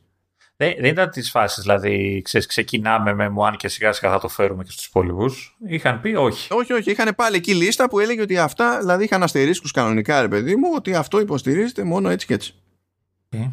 Α, τι πιστεύω, θα... Ε, λογικά θα σκάσει σύντομα γιατί βγήκε για developers, οπότε θα μας πεις εντυπώσεις κάποια στιγμή. Εντάξει. Αυτό, αυτό πραγματικά το θεωρώ απίστευτα, απίστευτα χρήσιμο, απίστευτα χρήσιμο. να, να δουλεύει καλά είναι το θέμα, να, να δουλεύει όντως. Αυτό. Για, να σου πω την αλήθεια, σε Mac, ε, δηλαδή μπορώ να φανταστώ ότι θα το χρησιμοποιώ στη χάση και στη φέξη. Αλλά μ, τουλάχιστον να γίνεται. δηλαδή αυτό. Ή όπως είχα πει σε άλλη συζήτηση που είχαμε κάνει σχετικά, ας μην το υποστήριζε ο Mac με Intel, ξέρω εγώ, αλλά τουλάχιστον τα δεδομένα που τραβάει το τηλέφωνο μου να είναι κάπως indexed, ώστε αν κάνω π.χ. μια αναζήτηση στο Photos για Mac, λέμε τώρα, να ξέρει τι αποτελέσματα να μου βγάλει, πάλι και εγώ θα ήμουν ευχαριστημένος σε αυτή τη, την περίπτωση. Αλλά έτσι ακόμη καλύτερα. Ξεκάθαρα. Καλή φάση. Γιατί, παιδιά, θα έρθει η ώρα που θα ξανακάνουμε εκθέσεις σε αυτή τη ζωή και θα πάω κάπου και θα έχει παρουσίαση, θα έχει slides. Ξέρετε τι θα κάνω. Θα τραβάω φωτογραφιούλα με τα slides και μετά θα κάνω copy-paste στο κείμενο. Δεν θα χρειάζεται να βγάζω σαν το καθυστερημένο και να πληκτρολογώ δεξιά και αριστερά ε, σημειώσεις δικές μου. Τέλεια. Τέλεια. Ναι, οκ. Ζει το μύθο του. Πάμε παρακάτω. Ε, νομίζω ότι είναι λίγο. Α, Καλά. Όχι, δεν είναι. Σίγουρα είναι πολύ πιο εύκολο. Ε, οπότε, ναι, έχουμε αυτό το ευχάριστο γεγονότο. Και πάμε τώρα σε ένα Δυσάρεστο γεγονότο. άλλο γεγονότο. Γιατί, γιατί, Ναι, γιατί; Ναι, αυτό το γιατί είναι μια, ένα- ε, μια πορεία λογική, αλλά δεν έχει απάντηση αυτή τη στιγμή. Ε, και εκεί έχει λίγο, ξέρεις, να θεωρητικολογήσουμε λίγο. Λοιπόν, προκύπτει ότι το iOS 15 κάνει ένα πισωγύρισμα στα λεγόμενα Siri Intents. Τα Intents είναι ένα σύστημα που είχε η Apple που έλεγε για συγκεκριμένες κατηγορίες ετοιμάτων ε, επιτρέπω σε εφαρμογές τρίτων να κουμπώνουν σε Siri. Ε, ένα σχεδόν ιδανικό παράδειγμα είναι, ξέρω εγώ, άμα θέλει κάποιος να καλέσει Uber σε τέτοια περίπτωση ή άμα θέλει να χρησιμοποιήσει τη Siri ε, ίσως ακόμη πιο ιδανικό παράδειγμα αυτό για να προσθέσει κάποιο item, ξέρω εγώ, σε εφαρμογή του do, ξέρω εγώ, στο things, κάτι, τέτοια πράγματα. Και φαίνεται ότι αρχίζουν και κόβονται αυτά. Λέει ότι ε, μας αφήνουν χρόνο, χρόνους 22 διαφορετικά commands ε, για εφαρμογές τρίτων που εντάσσονται σε διαφορετικές κατηγορίες. Σχετίζονται με το CarPlay, με, με λίστες και, και σημειώσεις, με πληρωμές, με φωτογραφίες, με write booking, με visual codes και VoIP calling κτλ. Δεν, δεν αλλάζει ότι κουμπώνουν οι εφαρμογές τρίτων σε αυτά τα υποσυστήματα, αλλάζει όμως το ότι α, κόβεται το ότι μπορούσες να κάνεις κάποια πράγματα μέσω Siri με εφαρμογές τρίτων. Το θέμα είναι ότι ωραία, αυτό γίνεται τέλος πάντων, έτσι. Δεν λέει γιατί γίνεται.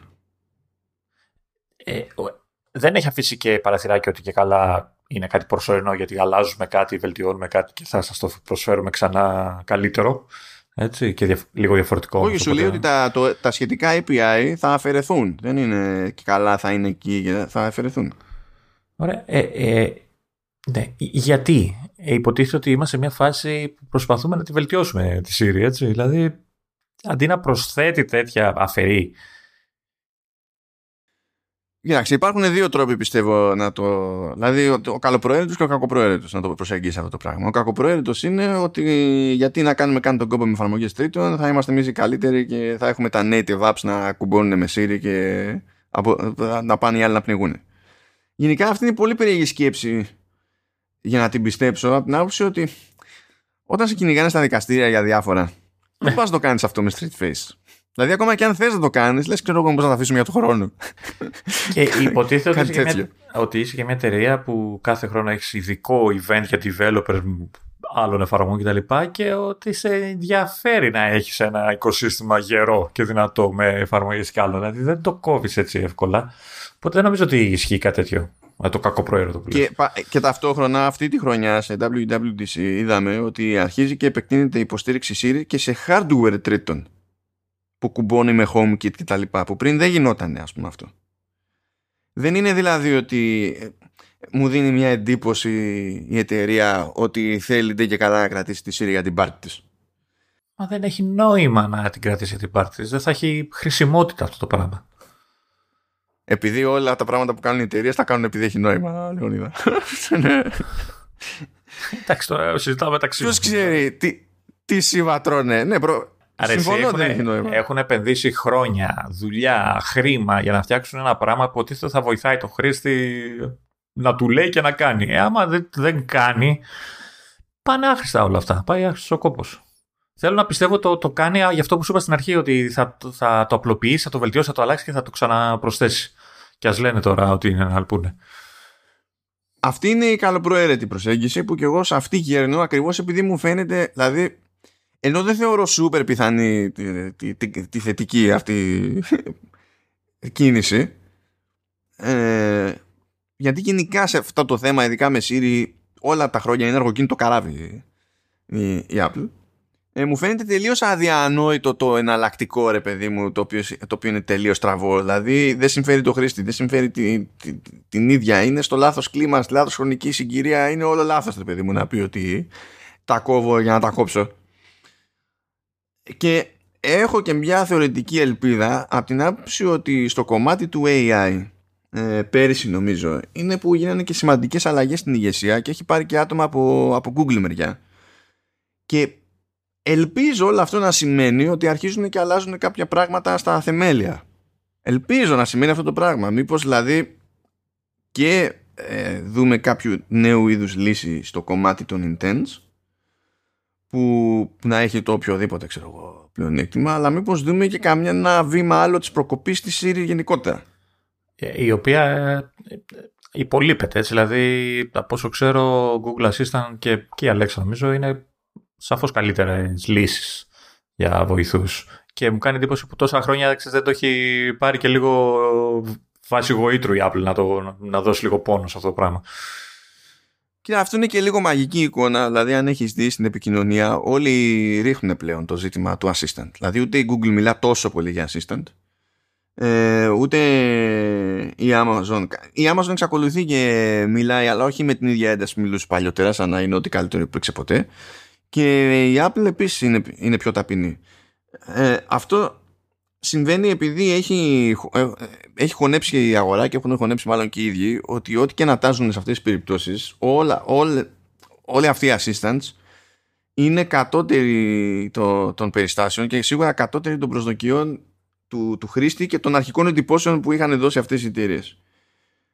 Μεταξύ των τριών μεγάλων η Siri δεν έχει τη, την καλύτερη φήμη δεν είναι ότι είναι, ξέρεις, φάση απόπατος και έχει μετρηθεί ρε παιδί μου ότι παρουσιάζονται βελτιώσεις και τα λοιπά αλλά εξακολουθεί και έχει μειονεκτεί σε, σε διάφορα πραγματάκια.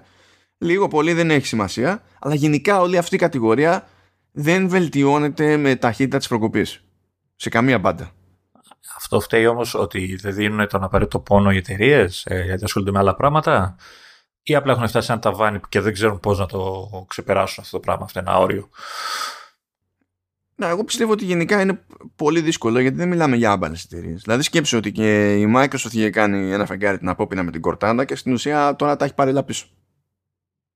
Δεν μιλάμε για τίποτα περαστικούς, ας πούμε. Για να πεις ότι πιστεύω ότι είναι περισσότερο δυσκολία και ότι μπορεί να ξεκίνησαν και όπως ξεκίνησαν θεωρώντας ρε παιδί μου ότι ε, το roadmap που είχαν στο μυαλό τους για το ξέρεις, με τι ρυθμό θα εξελιχθεί και που θα φτάσουν ότι ήταν ε, ε, ρεαλιστικό χωρίς να είναι αρκετά ρεαλιστικό. Οπότε ίσως και να υπάρχει ελπίδα για, αυτό, για το καλοπροαίρετο σενάριο έτσι γιατί μπορεί να έχει βρει κάτι Apple το οποίο να θέλει τέτοιες αλλαγές τώρα στα θεμέλια αυτά που είπες κτλ. ώστε να αλλάξει λίγο την πορεία ώστε να φτάσει ένα αποτέλεσμα καλύτερο στο μέλλον. Οπότε ξεκινάμε κάπως έτσι ώστε σιγά σιγά να χτίσουμε ξέρεις, διαφορετική βάση το, το όλο οικοδόμημα. Θέλω να πιστεύω δηλαδή, γιατί υποτίθεται θα, θα δούμε και ελληνικά κάποτε. Φαντάζεσαι να βάλει και να μην, να μην κάνει τίποτα η Siri. Δεν είναι αυτό, λέει μόνο γεια. Γεια. Ναι, γεια. Ναι. Ε, και ok, okay, τελειώνουμε για αυτά τα θεματάκια. Α, πάμε το στο αγαπημένο του Λεωνίδα. Άντε πάλι με τα λεφτά της. Έβγαλε. Έβγαλε. το κλείσει το μαγαζάκι, δηλαδή δεν κατάλαβα. Όχι, γιατί να μας τα τρίβεις στη μούρη, δεν έχω καταλάβει κάθε τρίμηνο. έβγαλε, έβγαλε. Από ό,τι βλέπω, έβγαλε. Ου. να είμαστε καλά. Εντάξει, είναι άλλο ένα κομικό τρίμηνο. Έκλεισε, υποτίθεται ότι είναι το τρίτο τρίμηνο του, της χρήσης της Apple. Ε, και βγήκε ρε παιδί μου και έχουν συμβεί κάτι αστεία πράγματα εδώ έκανε τζίρο πάνω από 81 δισεκατομμύρια το οποίο είναι αστείο διότι το πιο αισιόδοξο σενάριο των αναλυτών ε, είχε ρε παιδί μου ξέρεις όριο ανώτατο όριο ε, ως πρόβλεψη είχε τα 73 δισεκατομμύρια και σκάει η Apple και λέει 81 ε, αυτό το κάνει τώρα. Το κάνει συχνά αυτό. Έτσι, έτσι. Της αρέσει. να, κάνει, να, να βγάζει ψεύτες. Δεν μιλάνε, ανεβάσανε τζίρο αυτή σε σχέση με το ίδιο τρίμηνο του περασμένου έτους ανεβάσανε τζίρο 36%. Τι, τι έχουμε, τι είναι αυτό που το επηρέασε, τα iPhone, όπως πάντα. Ε, ε ξεπατώθηκε το iPhone. Το 12, ε. Ναι, ξεπατώθηκε το, πραγματικά ξεπατώθηκε το iPhone γιατί σκέψου πόσο αργά είναι. Μιλάμε για το τρίμηνο τώρα, έτσι, που είναι ε, πες το, είναι Απρίλιος, Μάιος, Ιούνιος. Τρίτο από την κυκλοφορία πρέπει να είναι του μοντέλου. Ε, το, τα μοντέλα βγαίνουν ε, σε Οκτώβρη, πότε βγαίνουν, ναι. Ναι, βγήκαν λίγο αργά, βγήκαν Οκτώβριο και Νοέμβριο, αλλά συνήθως τέτοια εποχή, πάνω εκεί που καλοκαιριάζει, είναι που βλέπεις ότι αρχίζουν κάτι υψηλό εκτόσεις στα τηλέφωνα και από τη μεριά της Apple και αρχίζει ο κόσμος, δηλαδή ο, ε, ο πιο μπριζωμένος, αρχίζει και κόβει ταχύτητα. Γιατί σου λέει εντάξει, το Σεπτέμβριο ξέρω εγώ θα παρουσιάσουμε ναι, τα, τα καινούργια. Ναι, και συνήθως το τρίμηνο αυτό είναι πιο χαλαρό, ρε παιδί μου, για το iPhone. Εδώ δεν ήταν χαλαρό. Δηλαδή το, τα δωδεκάρια έχουν ξεπατωθεί τελείως. Ε, Έχεις δει που λένε ότι άμα βγάλουν iPhone 13 δεν θα το πάρει κανείς γιατί είναι γκρουσούζικο. Μήπω φοβούνται αυτό και παίρνουν όλοι το, το 12 τώρα. Σκέψω ότι αυτό έγινε τώρα. Ε, εντάξει, δεν ξέρουμε, δεν είναι ότι υπάρχει σιγουριά για αυτό, αλλά υποτίθεται ότι η γενικότερη άποψη και η γενικότερη εντύπωση είναι ότι το 12 μήνυ, ας πούμε, δεν πάει. Δηλαδή, φαντα, φαντάσου να πήγαινε. και το 12 μήνυ. Ε, θέλω να πιστεύω ότι το, το 12 το απλό όμως πρέπει να, πρέπει να πηγαίνει αρκετά, έτσι. Έτσι, καταλαβαίνω. Ε, βασικά πάνε, πάει, αλλά πάνε πάρα πολύ τα Pro. Αυτό που σου φαίνεται. Ok, okay, περίεργο. Παρα... Okay, γιατί είναι και ε, αρκετά Και νομίζω ότι από τα 12 που πουλιούνται, ότι το 20% δεν είναι απλά Pro, είναι το Pro Max. Α, καλά, εντάξει. Ok. Okay. Ok. Okay. Μιλάμε για, για, για λιώσιμο τώρα έτσι. Άκου τώρα, σε σχέση με το αντίστοιχο τρίμηνο πέρυσι, άνοδος κερδοφορίας 93%. Α, καλά, εντάξει. Ok. Okay. It prints money που λέμε και για την Nintendo, έτσι. Ναι, αυτό είναι για το σύνολο, έτσι, 93% άνοδος κερδοφορία. Για, για iPhone συγκεκριμένα που λέμε τώρα, η άνοδος σε σχέση με το αντίστοιχο περσινό τρίμηνο είναι 49,8% σε τζίρο. Ok. Okay. Εμένα θα μου επιτρέψει να κοιτάω τις τσέπες μου, έτσι. Όλα πήγανε πάνω. Όλα. Όλα πήγανε πάνω. Και το iPad πήγε πάνω. Πήγε 11,9% πάνω ο τζίρος του iPad. Mac. Που Mac τώρα, δηλαδή iPad να πεις τέλος πάντων βγήκανε και καινούργια iPad Pro. Έτσι. Κάτι έγινε εκεί πέρα. Mac. Μπορείς να πεις ότι έσκασε καινούριο iMac. Αλλά ως γνωστόν οι περισσότεροι υπολογιστές γενικά, άρα και οι περισσότεροι Mac γενικά που πολλούνται, δεν είναι desktop. Ε, καλά. Δηλαδή, όσο και να είναι εμπριζωμένοι για iMac, όσο καλά και να πει ο iMac, πάντα περισσότερα Mac που πολλούνται. Δηλαδή είναι, είναι τόσο απλό. είναι, λογι... είναι λίγο λογικό αυτό όμως, έτσι, για τη φετινή χρονιά, έτσι, γιατί ο M1 είχε κέρδισε τις εντυπώσεις σε όλους. Έτσι, ολονών τις εντυπώσεις και, είχε και ήταν, παραδεχτήκαν όλοι ότι είχε και καλή τιμή για αυτό που πρόσφερε. Καλά, ναι, δεν, δεν, συμφωνώ, δεν το συζητάμε. Απλά ακόμη και να μην είχε, πώς να σου πω, και με Intel να είμαστε, ακόμα, τα πάντα όλα, πάλι περισσότερα Mac θα πουλάγει από iMac ή Mac Mini και τέτοια. Γιατί ε, οι περισσότεροι άνθρωποι παίρνουν laptop. Δηλαδή, εδώ και χρόνια, όχι στην Apple μόνο, γενικά δηλαδή παίζει αυτό. Και λοιπόν ανέβηκε από το, από το περσινό αντίστοιχο τρίμηνο 16%. Casual, έτσι. Και κολλάει με αυτό που είπες περισσότερο το σχετικό σχόλιο του Λούκα Μαέστρη που είναι ο CFO που λέει ότι τα τελευταία τέσσερα τρίμηνα του Mac είναι τα καλύτερα τρίμηνα που έχει κάνει ο Mac ever. Εκείνη που παίζει ρόλο περισσότερο η φάση με Apple Silicon. Θέλω να σου πω πόσο ανέβηκε ο τζίρος σε service. Service, ε. Service θυμάμαι ότι γενικά πονάμε. Δηλαδή ε, χρόνια τώρα είναι μπροστάριδες. Ανέβηκε κι άλλο; ε, είχε μια βελτίωση της τάξης του 32,9%. Modest. Ψίχουλα, ψίχουλα, ψίχουλα, μωρέ. Και εξακολουθούν όλοι σε όλο αυτό το διάστημα να είναι πάνω κάτω με τσάμπα Apple TV Plus ξέρω, και τέτοια έτσι. Δηλαδή δεν, έχει, δεν έχουμε φτάσει ακόμα στο level όπου τους χρεώνουν όλους στα σοβαρά για τις υπηρεσίες που Εντάξει, 17,5 δις λέει σε σχέση με 13,2. Α, εντάξει. Σιγά μωρέ τώρα. Τίποτα. Μπορεί και να φτάνουν για να επιβιώσει το segment. Μπορεί, και... μπορεί, μπορεί. Η αλήθεια είναι ότι μπορεί και να τα καταφέρει. Wearables που είναι κλασικά Apple Watch, AirPods και τα συναφή 36% πάνω. 6,5 δις. 8,8 6,5 δις πέρσι 8,8 φέτος. Α, ναι. Και είναι φέτος τι, βγήκαν τα μεγάλα τα ακουστικά έτσι, τα, τα Max που είναι θεοπανάκριβα και τα κράζουμε και Αυτά, αυτά τώρα αποκλείεται να έχουν πουλήσει όγκο. Για κανένα λόγο δεν έχουν πουλήσει όγκο. AirPods έχουν φύγει και έχουν φύγει και με έκπτωση κιόλας. Γενικά. Τα Pro λες να κουνιούνται. Ναι, ε, τα, και τα απλά και τα Pro κουνιούνται. Αλλά όλη αυτή την περίοδο, σε αυτό το τρίμηνο, γενικά έχει παίξει πολύ έκπτωση. Ε, τώρα το Apple Watch, πού, πού να ξέρω τώρα εγώ σε αυτή την περίπτωση με το Apple Watch. Συν ότι το συγκεκριμένο το Apple Watch δεν είναι ότι ήταν και περίπτωση refresh που έφεραν τα πάνω κάτω, ας πούμε. Ε, γενικά, refresh που να έφερε τα πάνω κάτω έχουν να δούμε από το 4, έτσι, που και εκεί το μέγεθος άλλαξε ουσιαστικά, έτσι, περισσότερο. Ε, οπότε, ναι, από πού τα βρήκανε; Θα τα φέρουν πίσω. Και άκου τώρα ανα, αναγεωγραφική περιοχή. Ε, ανέβηκαν σε όλες τις γεωγραφικές περιοχές και έκαναν σε όλες τις γεωγραφικές ε, περιοχές ρεκόρ τζίρου για τέτοιο τρίμηνο για τρίτο τρίμηνο χρήσης. Η Αμερική ανέβηκε 32,8%. Εγώ την Κίνα βλέπω τι μου λες θα, ε, θα φτάσω. Η Ευρώπη ανέβηκε 33,7%. Η, η Greater China θα κάνω διευκρίνηση είναι, ανέβηκε 58,2%.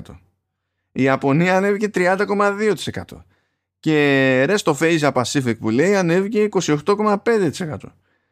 Αυτά είναι, είναι κομικά. Δεν, ε, καλό. Τι... Να, να, σου πω κάτι. Τι ήταν κλεισμένος ο κόσμος μέσα και δεν ήξερε τι να κάνει και αγόραζε κινητά και λάπτοπ. δεν ξέρω. Εγώ γιατί δεν μπορώ. δεν ξέρω, δεν ξέρω τι, τι παίζει. Μόλις αρχίσανε να βγαίνουν τώρα έτσι λίγο πιο άνετα και είπε Α, δεν είχα αγοράσει τόσο καιρό iPhone να σε αγοράσω τώρα. Ναι. Δεν... Να, να, να, έχω να παίζω κάτι στην καραντίνα, ρε παιδί μου. Ναι, δεν, δεν ξέρω τι έχει παιχτεί εδώ πέρα. Και μέσα σε όλα για κερασάκι να γυρνάει και να σου λέει ότι τέλος πάντων λέει έπαιζε λίγο σφίξιμο εδώ με το supply ε, επειδή υπάρχει το γνωστό πρόβλημα στην αγορά ημιαγωγών και τα λοιπά που πολύ απλά δεν καλύπτει η, ζήτηση και γι' αυτό έχουμε λείψει στα πάντα όλα λέει ότι είχαμε ένα θέμα λέει, που μας επηρέασε αυτό το τρίμηνο αλλά δεν ήταν μεγάλο θέμα δηλαδή που τσάν στραβά το κουμαντάραμε οπότε έχει στην άκρη του μυαλού σου το άλλο το άνεκδοτο Λεωνίδα ότι θεωρητικά αυτό ήταν και με ζόρι να καλύψουν τη ζήτηση. Ναι, ναι. Σκέψου, σκέψου να είχαν και τα τσιπάγια που θέλανε έτσι.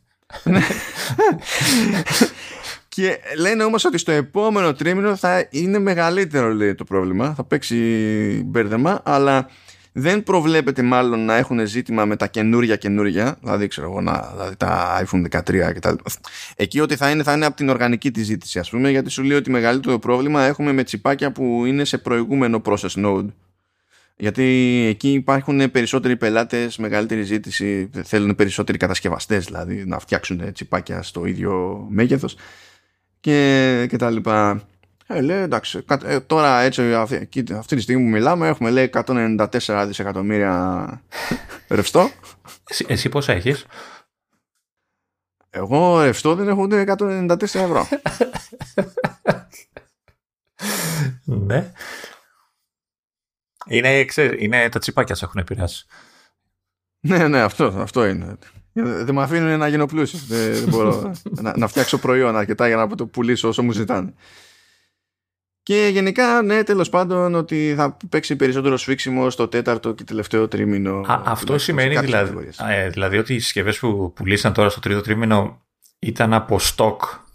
Δηλαδή είχαν ήδη στοκάρει και ε, ε, τους φτάσανε για αυτό το τρίμηνο και γι' αυτό είχαμε άνοδο. Οπότε στο επόμενο που δεν έχουμε στόκ πλέον θα ζοριστούμε. Αυτό ουσιαστικά λένε.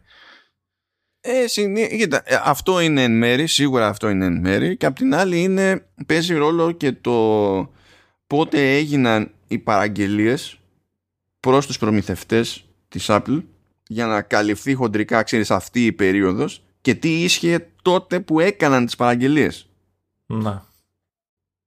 Όχι μόνο ως προς την έλλειψη, αλλά και στο τι capacity μπορούσαν να αγοράσουν. Από τότε μέχρι τώρα αλλάζει και το capacity, το παραγωγικό που μπορεί να σου πουλήσει ο προμηθευτής σου. Έτσι.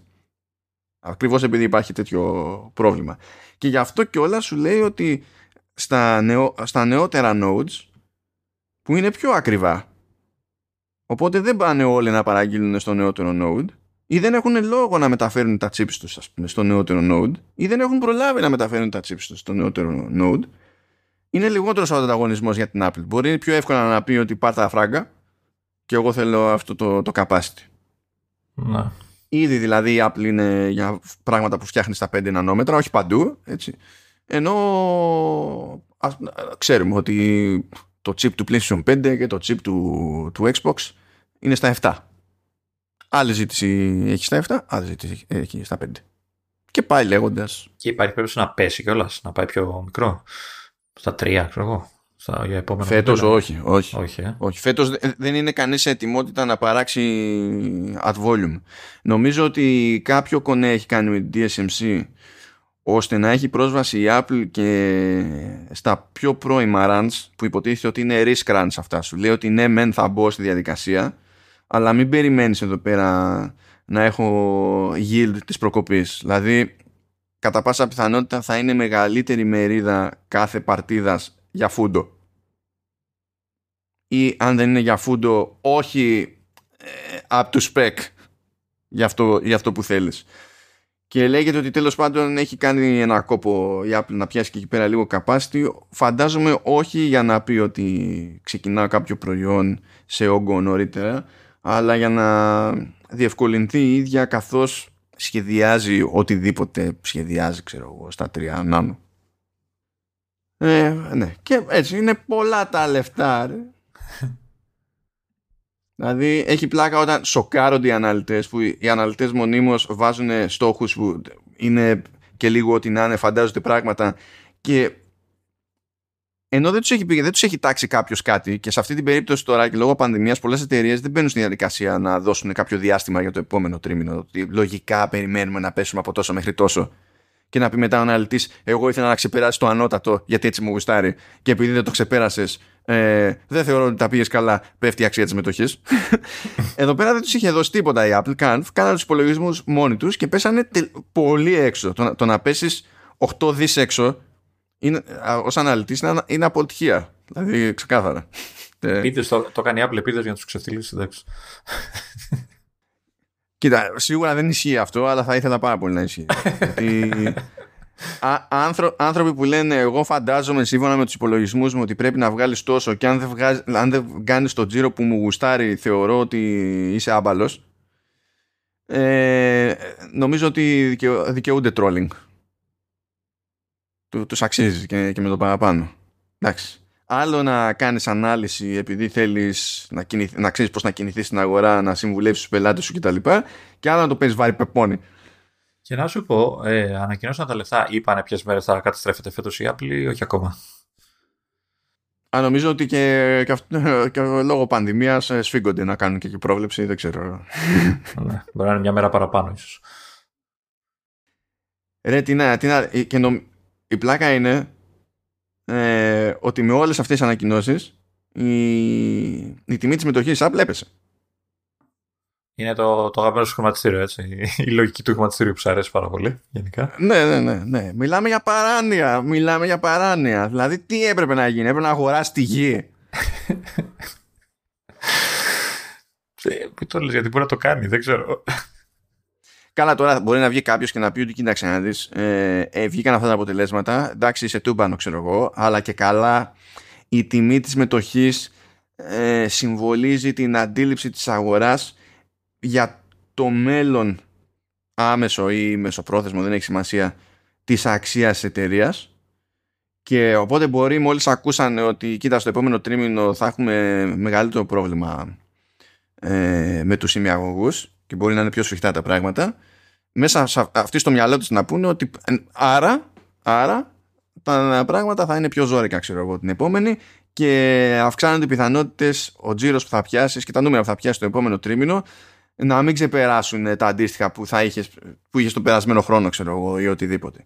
Σκέφτονται και έτσι. Αλλά γενικά τώρα δεν...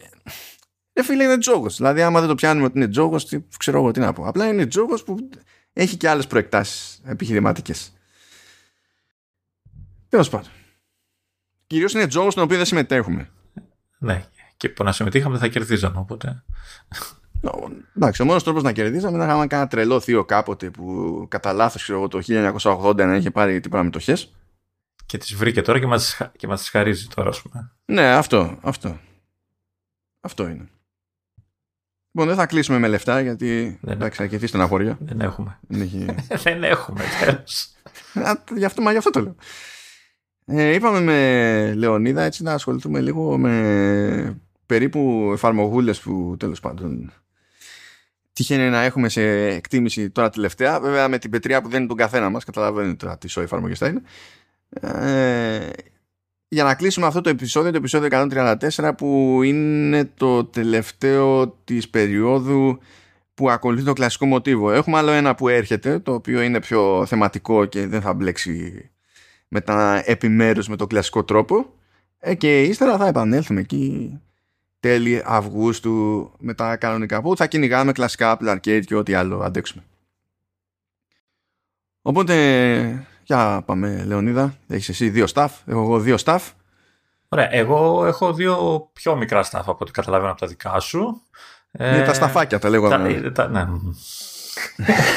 λοιπόν, το ένα που ανακάλυψα σχετικά πρόσφατα από ε, συσσαγωγικά ανάγκη, όχι ότι είχα κάποιο πόνο ιδιαίτερο, αλλά ε, μέχρι και πριν το Bixer ε, συνήθιζα να έχω στο, στον Mac μου το, το Monit. Monit, κάπως έτσι λέγεται. Ένα widget τέλος πάντων το οποίο σου έδειχνε διάφορα stuff για το σύστημα.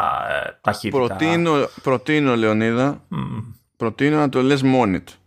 Το λέω Μονίτ Καπελότ. Γι' αυτό ήταν το. ήταν το, το σκεπτικό. Περίμενα να μου πεις τη διόρθωση για να το πω. Αγίτη.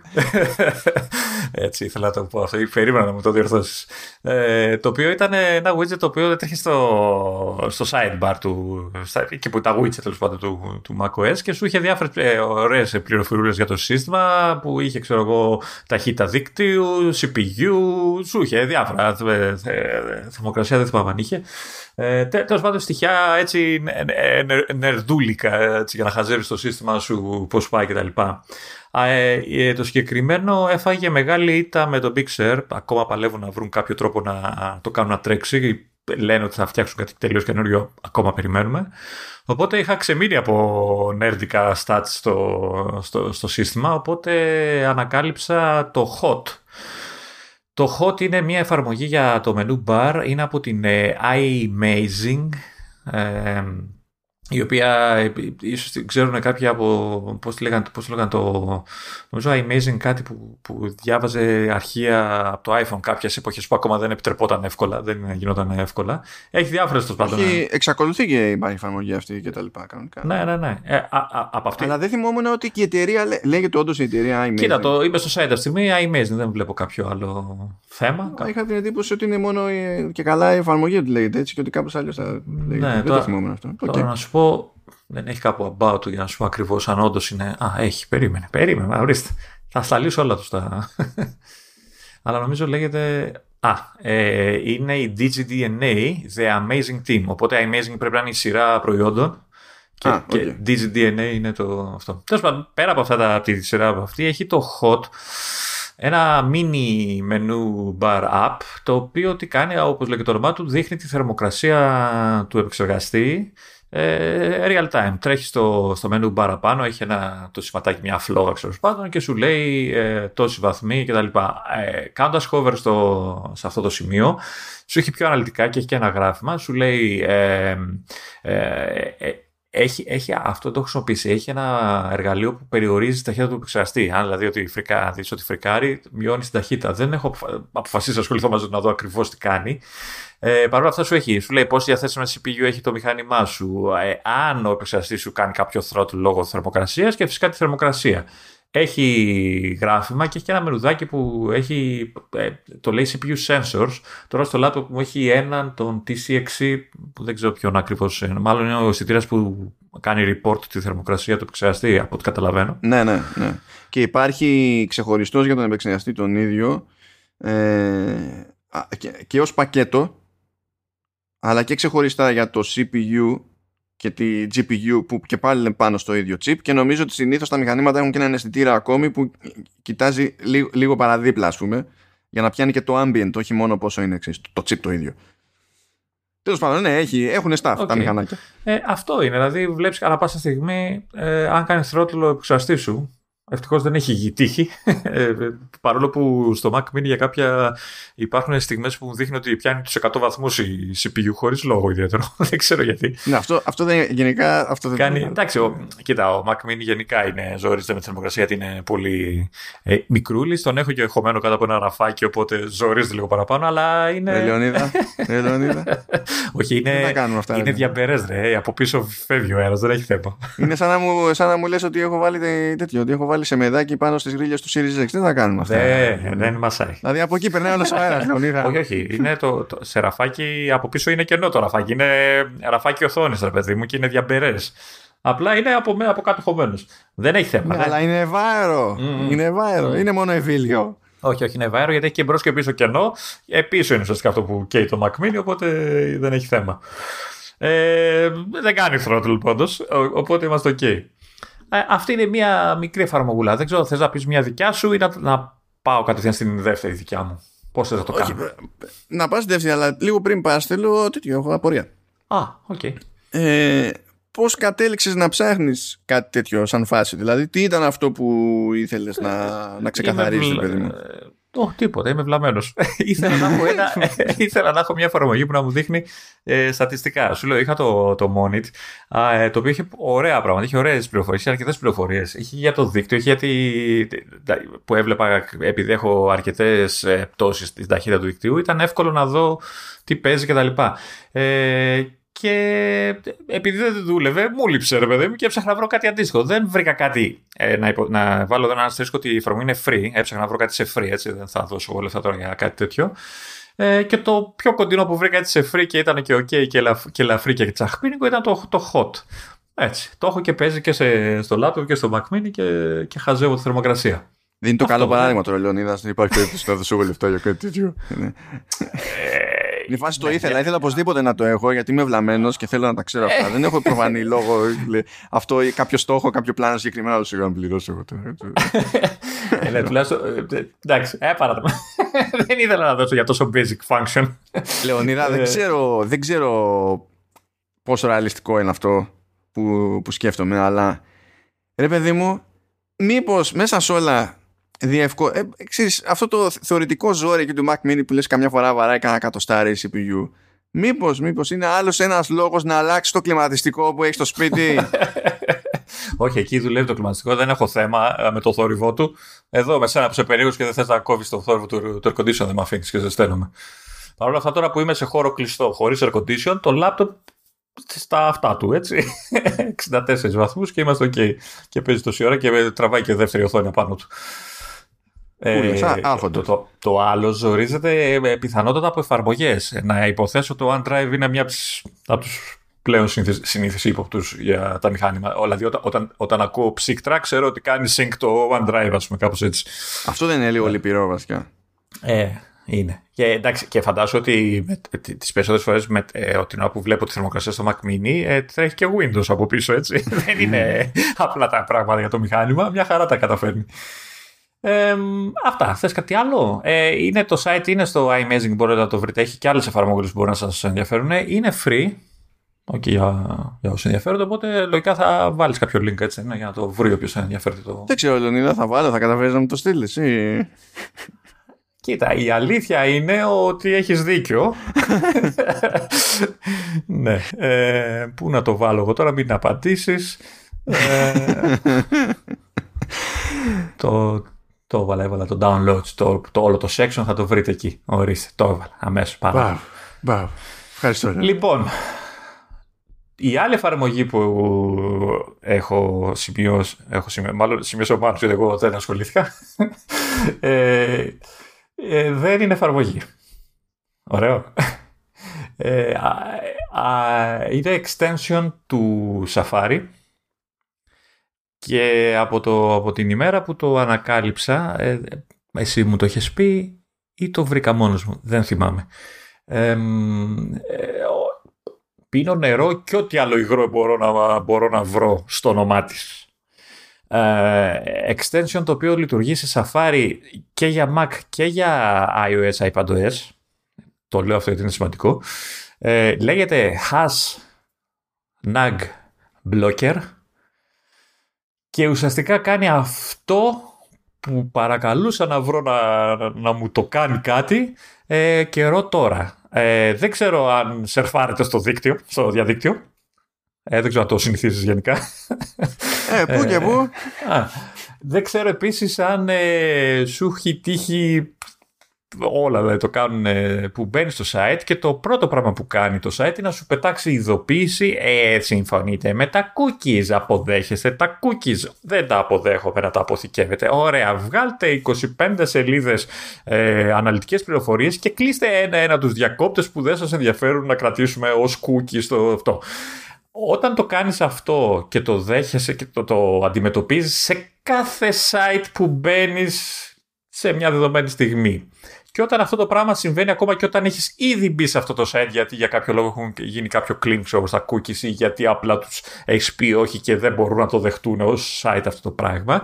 Ε, ε, εγώ τουλάχιστον είχα αρχίσει να εκνευρίζομαι πάρα πολύ με το συμβατικό ας το πούμε browsing έτσι δεν, δεν μιλάω για μέσα από RSS feeds κτλ ε, σε φάσεις που ε, Παραγία μου να μην πάω σε site γιατί ε, κάποια κιόλας δεν πετάγανε κάτι διακριτικό. Σου πετάγανε κάτι που σου σταμάταγε όλο το site να μην μπορείς να δεις τίποτα. Ε, ήταν λίγο, ή ξέρω εγώ, σου λέγε ξέρεις, ναι, όχι, αλλά ένα-ένα, ή ξέρω εγώ, δεν λες καλύτερα ναι, γιατί αυτά που έχεις να διαβάσεις για να, τα πεις, να πεις το όχι σου είναι, ξέρεις, θα σου φάνε όλη μέρα.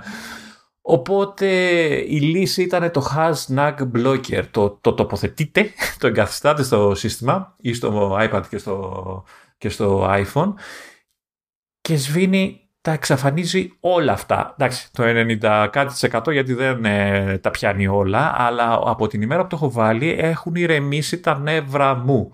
Είναι μαγικό. Μαγικό.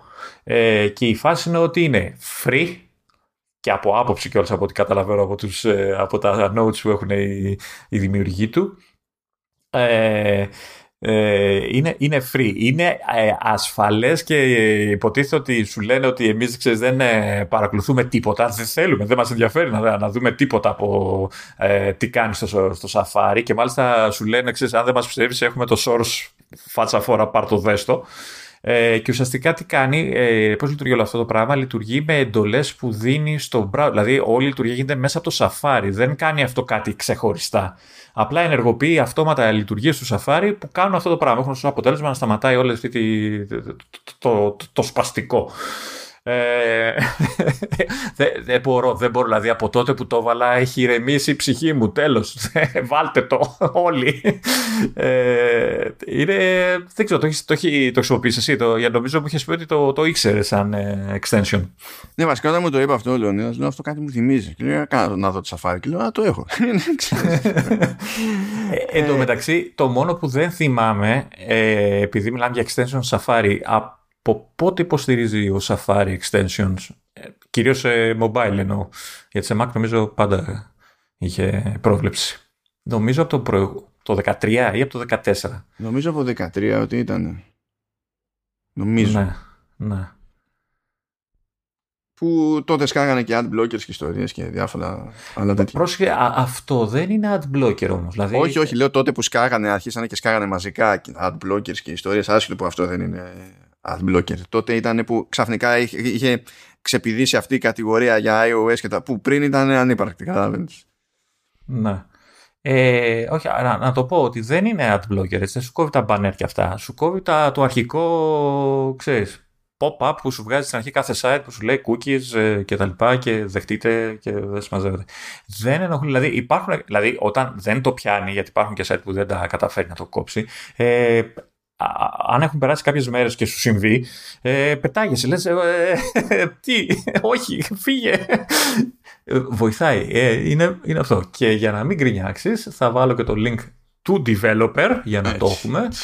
Δεν ξέρω αν θες να βάλω και του App Store. Δεν νομίζω, εντάξει, θα το βρουν οι άνθρωποι. Δεν είναι κάτι δύσκολο. Να, καλά, αυτά τα κανονίζω, τουλάχιστον να μην ξεκινάω από το μηδέν. Ένα κίτρινο είναι. το δείτε στο κίτρινο με κάτι ματάκια, στρογγυλά μαύρα ε, τρέχει. Ε, ουσιαστικά το εγκαθιστά και από εκεί πέρα είναι αυτόματο. Δεν κάνει. Δεν ασχολείσαι ξανά μαζί του ποτέ. Νομίζω έχει και, κάνει και update αυτόματα και τέτοια. Ε, και μάλιστα βλέπω ότι το, το προωθεί και ο, και ο δικός σου, ο Γκρούμπερ. το, το αγαπάει. έχει από αυτόν κάποιο.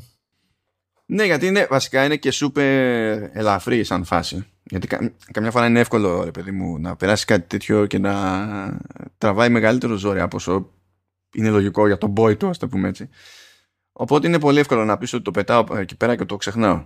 Τώρα εγώ βέβαια κλασικά εγκαντιμόσαυρος ε, σε πάρα πολλές μπάντες απλά δεν με γλιτώνει το hash. Τουλάχιστον σε μπάντες που επισκέπτομαι εγώ συστηματικά έτσι. Από πάρα πολλά δεν με γλιτώνει.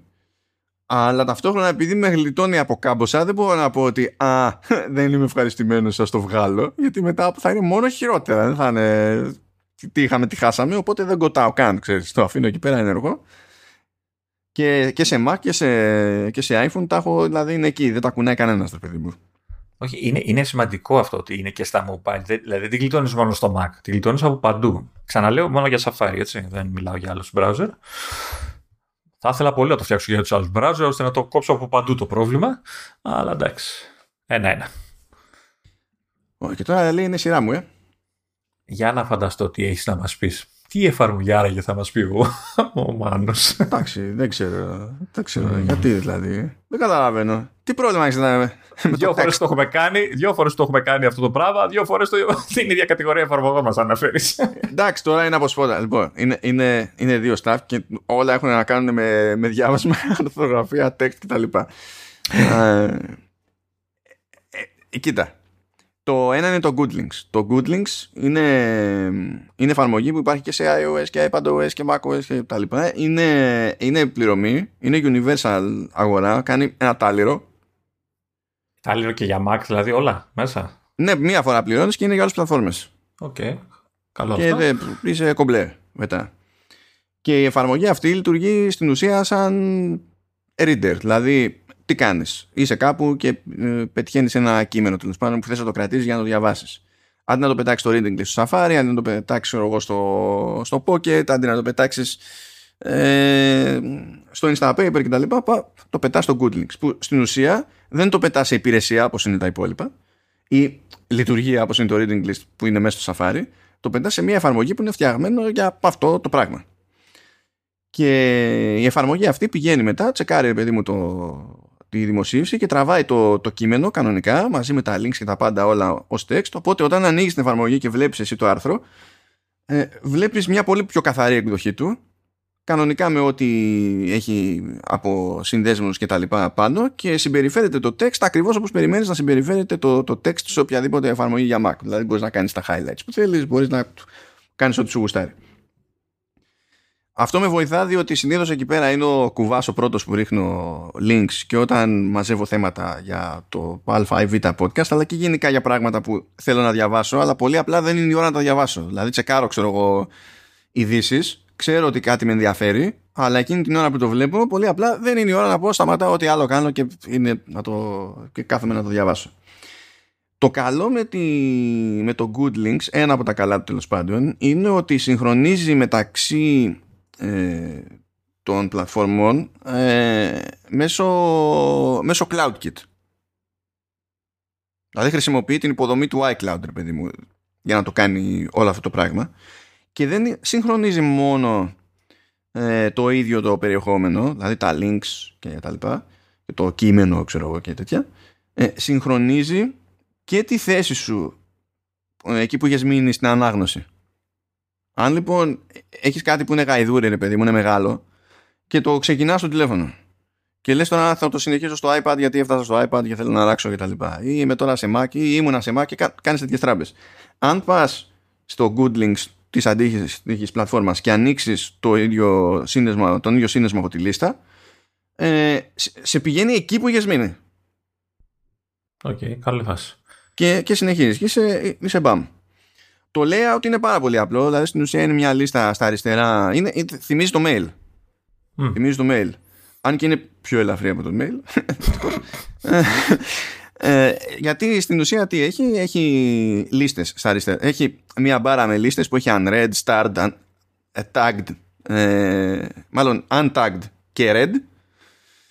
Ε, και από κάτω, ξέρω εγώ, αν χρησιμοποιεί κάποιος tags, έχει και τη λίστα με τα tags. Πράγμα που σημαίνει προφανώς ότι όταν πετάμε ένα ένα link μέσα στο Good Links ή αφού το πετάξουμε ένα link μέσα στο Good Links και θέλουμε να το κάνουμε edit μπορούμε να το κάνουμε assign συγκεκριμένα tags κτλ. που επίσης με διευκολύνει για να οργανώσω πράγματα και τα συναφή. Έχει και autocomplete στα tags, αν φτιάξεις ένα μετά όταν αρχίζεις και ξέρεις πάνω να το γράψεις κάπου αλλού πολλές φορές γράφεις το πρώτο γράμμα και έχει νιώσει τι, τι είναι λογικό να σου πετάξει πάπ το διαλέξεις ο καλύτερος και τα λοιπά και τα λοιπά. Αυτό που έχω να πω βέβαια είναι ότι ε, έχει και κάποιες αδυναμίες. Έχει κάποιες αδυναμίες για τις οποίες δεν φταίει δεν και καλά. Τι γίνεται ας πούμε. Ε, έτσι και πας σε ένα κείμενο του TechCrunch. Το βλέπεις εσύ στο Safari, φόρτωσε το κείμενο, το διαβάζεις. Λες super. Κάτσε όμως, δεν είναι η ώρα, το πετάξεις στο Good Links. Πας στο Good Links και επειδή θέλει οπωσδήποτε το TechCrunch να πάρει το visit, το extra, που ήδη έχεις κάνει visit για να πάρεις το link, ας πούμε, ή μπορεί και να μην έχεις κάνει. Μπορεί να έχεις στείλει από κάποιο RSS reader, ξέρω ε, σου εμφανίζει τη, την οθόνη που σου πετάει για τα permissions για τα, για τα cookies. Σου το εμφανίζει σαν κείμενο. Και ναι. στην ουσία δεν έχει τραβήξει το ίδιο το άρθρο για να μπορέσει να το διαβάσεις. Οπότε δεν μπορώ να πετάξω τίποτα από TechCrunch, ας πούμε. Ψιλο μου απάντησε στην ερώτηση που ήθελα να σου κάνω τόση ώρα γιατί είναι ένα από τα βασικά μου θέματα και με, γενικά με RSS feed, δηλαδή που πατάς ένα link, ξέρεις, από RSS feed και ξέρεις, το ανοίγεις και πολλές φορές εγώ του λέω, ξέρεις, άνοιξε το σε read mode, δηλαδή μην ανοίγεις όλο το, το site. Και υπάρχουν πάρα πολλά site που είτε κάνουν αυτό που είπες, απλά σου δείχνουν, ξέρεις, τα πατήστε τα cookies κτλ. ή σου φέρουν ένα μέρος του, του κειμένου που θες να δεις. Οπότε αναγκαστικά πρέπει να πας στο site. Και είναι ένα πράγμα που με εκνευρίζει και με χαλάει αρκετά στο κομμάτι των RSS feed. Αλλά και από ό,τι καταλαβαίνω παίζει και με, αυτό, με αυτή την εφαρμογή τέτοιο θέμα. Ναι, γιατί έχει να κάνει με το τι περιορισμούς βάζει ε, είτε επίτηδες, είτε επειδή έτυχε έτσι να λειτουργεί η πλατφόρμα που διάλεξες, ξέρω εγώ. Γιατί δεν είναι ντε και καλά ότι το έχουν σκεφτεί και ακριβώς το iPublish να, το κάνουν, ε, να σου κάνουν mm. χαλάστρα πάντα ε, το πώς χειρίζονται τέτοιου είδους ε, περιπτώσεις; Τι, τι σου δίνουν δηλαδή, τι σε αφήνουν να κάνεις scrape και καλά από το, από το feed τους; Και αλλού φυσικά όπως είπες και εσύ ότι μπορεί να βγάλει ένα μέρος του κειμένου παίζει και αυτό σε κάποιες περιπτώσεις. Δηλαδή όταν θα σκάσω σε ένα πολυσέλιδο κείμενο του Ars Technica ή όταν θα σκάσω σε ένα πολυσέλιδο κείμενο του Anantec ας πούμε. Δεν θα φορτώσει όλες τις σελίδες. Γιατί στην ουσία η, η έξτρα σελίδα, ξέρω εγώ, η επόμενη σελίδα τεχνικώ είναι σε άλλο URL και δεν πιάνει τη σύνδεση, ας πούμε. Παρότι το αρχικό, ας το πούμε, root URL είναι ένα. Ναι, ναι. Δεν πιάνει τη σύνδεση για να πει πηγαίνω και τραβάω όλα τα υπόλοιπα. Αυτό είναι ένα πρόβλημα που έχω γενικά με, με text parsers σε τέτοιες υπηρεσίες. Και εν, ενοχλούμε διότι ξέρω ότι υπάρχει τρόπος. Ξέρω ότι υπάρχει τρόπος διότι ό,τι καλύτερο σε αυτή τη δουλειά, η μόνη περίπτωση δηλαδή που δεν έχω τέτοιο θέμα, είναι με το Instapaper. Ταυτόχρονα το Instapaper, ενώ κάθομαι και το πληρώνω, έτσι, και το, και το πληρώνω πλέον χωρίς το χρησιμοποιώ. Ε, μπράβο μου. Ε, τώρα, και μετά ρωτήσεις για μένα, έτσι, για το, γιατί έβαλα το hot. Ε, είναι δεν ξέρεις αν συνεχίζεται το development ή όχι. Δηλαδή, μιλάνε στη χάση και στη φέξη, δεν γίνεται σχεδόν ποτέ update και δεν μπορεί, δυσκολεύομαι να τους εμπιστευτώ. Χώρια ότι οι εφαρμογές τους δεν έχουν προοδεύσει ιδιαίτερα, εξακολουθούν να είναι ένα web service ε, και έχω άλλα θέματα με την part τους. Ο, ο, ο parser όμω που έχουν είναι ό,τι καλύτερο. Δεν κολώνει πουθενά. Πουθενά. Safari Reader που έχει βελτιωθεί από χρόνο σε χρόνο ας πούμε Μπουκόνι έχει και αυτό ανάλογες αδυναμίες. Goodling σε διαφάση. Με, με Pocket επίσης μια ζωή είχα ανάλογα θέματα. Ε, ε, άλλες τέτοιου είδους υπηρεσίες όπως ήταν ε, η λειτουργία Reader με, που η λειτουργία Reader είναι με EA όπως γράφεται σωστά ορθογραφημένα της εφαρμογής Reader με WE ε, που είναι RSS client τέλος πάντων πάλι εκεί είχα πρόβλημα και γενικά είναι, είναι μια μόνιμη μάχη. Στο Goodlinks όμως έχω καταλήξει μέχρι στιγμής παρά τα όποια ζητήματα διότι είναι όλο αυτό το concept σε πραγματικά native app. Και κρατάει όχι τα πάντα offline, έχει κάποιο κόφτη στην gas και επειδή εγώ δυστυχώς έχω εκατοντάδες items μέσα. Ε, κάποια δηλαδή πιο παλιά που πηγαίνεις ξέρω εγώ ε, τα, τα έχει βγάλει από την gas και κανονικά πρέπει να τα κάνεις the download παιδί μου, για, να τα, για να είναι διαθέσιμα offline. Αλλά γενικά πάρα πολλά από τα τελευταία τα κρατάει και διαθέσιμα offline πιο αξιόπιστα από ό,τι το κάνει ε, ο, ο Safari Reader ας πούμε. Να. ή πιο γρήγορα από ό,τι το κάνει η εφαρμογή του, του Instapaper ή του Pocket. Δηλαδή αυτό τα ανοίγεις και παιδιά όταν είναι να ανανεώσει περιεχόμενο και να πετάξει ό,τι είναι, πάει σφαίρα. Σφαίρα, μπαμ. μπαμ. Είναι, είναι απίστευτα γρήγορη εφαρμογή για αυτό που κάνει. Και εννοείται βέβαια έτσι ότι είναι searchable το κείμενο, ε, είναι searchable τα tags, είναι searchable τα πάντα όλα. Είναι, είναι super. Είναι super σε αυτό. Και είναι ένα τάλιρο, one off και γεια σας. Και πολύ όμορφη παρουσία του ίδιου του κειμένου ως κείμενο μαζί με τις επιλογές που μπορείτε να φανταστείτε. Μπορείτε να πειράξετε γραμματοσύρες, μέγεθο γραμματοσύρας. Προφανώς και υπάρχουν διαφορετικά modes, δηλαδή για light, dark κτλ. Ε, μπορεί να αλλάξει κάποιος το, το line spacing. Το, το φέρνεις όπως όπως πρέπει, παιδί μου. Και όπως περιμένεις να συμπεριφέρεται μια εφαρμογή που έχει να κάνει με text που είναι Mac native ή iOS native κτλ. παιδί μου. Τα κάνεις όλα και σε κομπλέ. Την προτείνω, την έχω χρησιμοποιήσει πάρα πολύ καιρό. Είπαμε ότι έχει κάποιες αδυναμίες που δυστυχώς είναι χαρακτηριστικές του, του είδους των εφαρμογών αυτών με τον αστερίσκο και από το Instapaper που είπαμε δεν με βοηθά το ίδιο το Instapaper να το εμπιστευτώ επαρκώς. Και γι' αυτό ότι περιεχόμενο είχα εκεί το έβγαλα και το έριξα εδώ. Παρότι έχω περισσότερα προβλήματα με τον parser εδώ πέρα. Μήπως τώρα να σταματήσει να το πληρώνεις κιόλας άδικα. Ε, ναι, ε, κάνω τη σκέψη και μετά το, το ξεχνάω και μου έρχεται η χρέωση και λέω Α. Και επειδή η χρέωση είναι για όλο τον χρόνο, δεν είναι τεράστιο ποσό, είναι 20 ευρώ. Αλλά ξέρεις, άμα είναι να το θυμάμαι επειδή μου ήρθε η ειδοποίηση για τη χρέωση που έγινε, λες too late. Λες τώρα παρα... του χρόνου πάλι. Ε, και του χρόνου πάλι. Το από, κόψτε από τώρα που το λέμε και όταν είναι θα κοπεί. Και η δεύτερη που έχω, απίστευτο, είναι RSS Reader όχι, ρε φίλε, δεν το περίμενα γι' αυτό. Αυτό δεν το περίμενα ούτε εγώ, Λεωνίδα. γιατί είμαι χρόνια στο Reader App. Είμαι χρόνια στο, στην εφαρμογή Reader. Έχω φάει στη μάπα όλες τι εκδόσεις εφαρμογής Reader, που είναι στη, στην πέμπτη έκδοση πλέον. Το έχω φάει τόσο στη μάπα που ήμουνα και στα beta versions, ας πούμε. Ε, και, και την αγαπώ εκείνη την εφαρμογή απίστευτα. Θεωρώ ότι από ό,τι RSS Reader και αν έχω περάσει μέχρι στιγμής είναι η, η πιο καλέστητη επιλογή. Λατρεύω τα, τη δουλειά που κάνει ο τύπος στα animations. Λατρεύω, λατρεύω απίστευτα. Ε, δηλαδή, τι, ε, τι, τι να πρωτοπώ για τη φάση. Αλήθεια. Αλλά γύρισα, άλλαξα μετά από τόσα χρόνια στο Net Newswire. Το Net Newswire έχει τρελή ιστορία από πίσω, διότι είναι παμπάλια εφαρμογή, παμπάλια εφαρμογή που έχει αλλάξει τρεις φορές χέρια και σχετικά πρόσφατα επέστρεψε στα χέρια του δημιουργού της.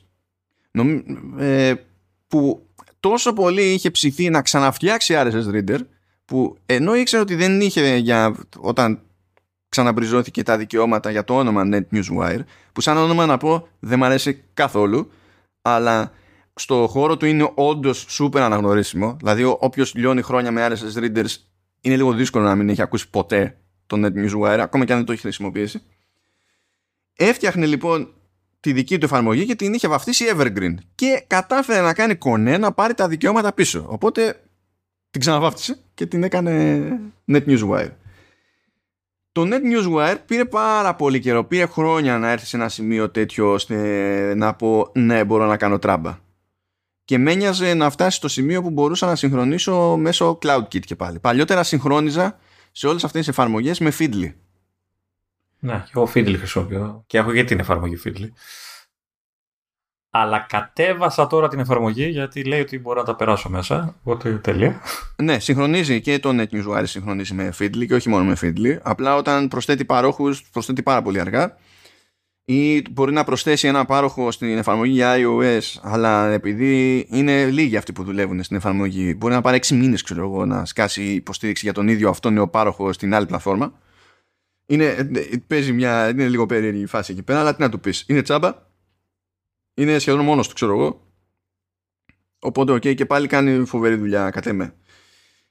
και το, το βασικό του προτέρημα που είναι και ε, παιδί μου, είναι συνειδητή επιλογή του ατόμου ε, είναι ότι εγώ θα φτιάξω την εφαρμογή για RSS πάρα πολύ ωραία και θα την κάνω να είναι απόλυτα Mac native και αντίστοιχα iOS native στα πάντα όλα.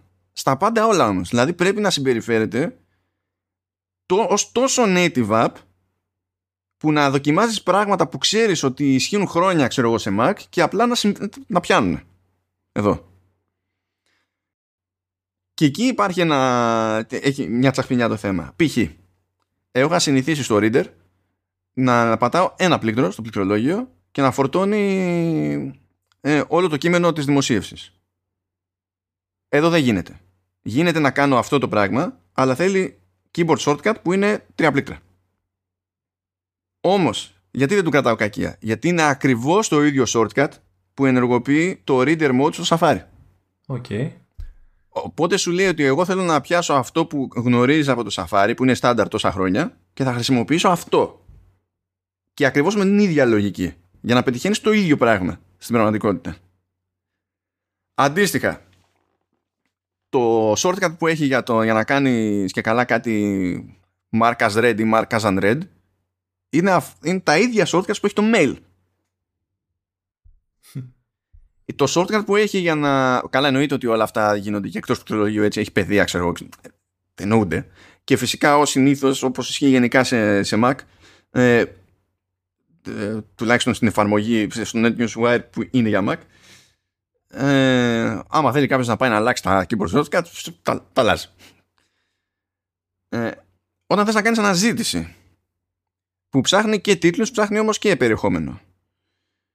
Ε, το shortcut είναι αυτό που ξεκινά την αναζήτηση στο Finder. Δηλαδή είναι πιο native πεθαίνεις. Το έχω κατεβάσει τώρα και χαζεύω έτσι. Δεν ακούσα ότι είμαι ήσυχος. Και ακριβώς επειδή είναι τόσο native όταν πηγαίνω από item σε item, από είδηση σε είδηση στο feed μου,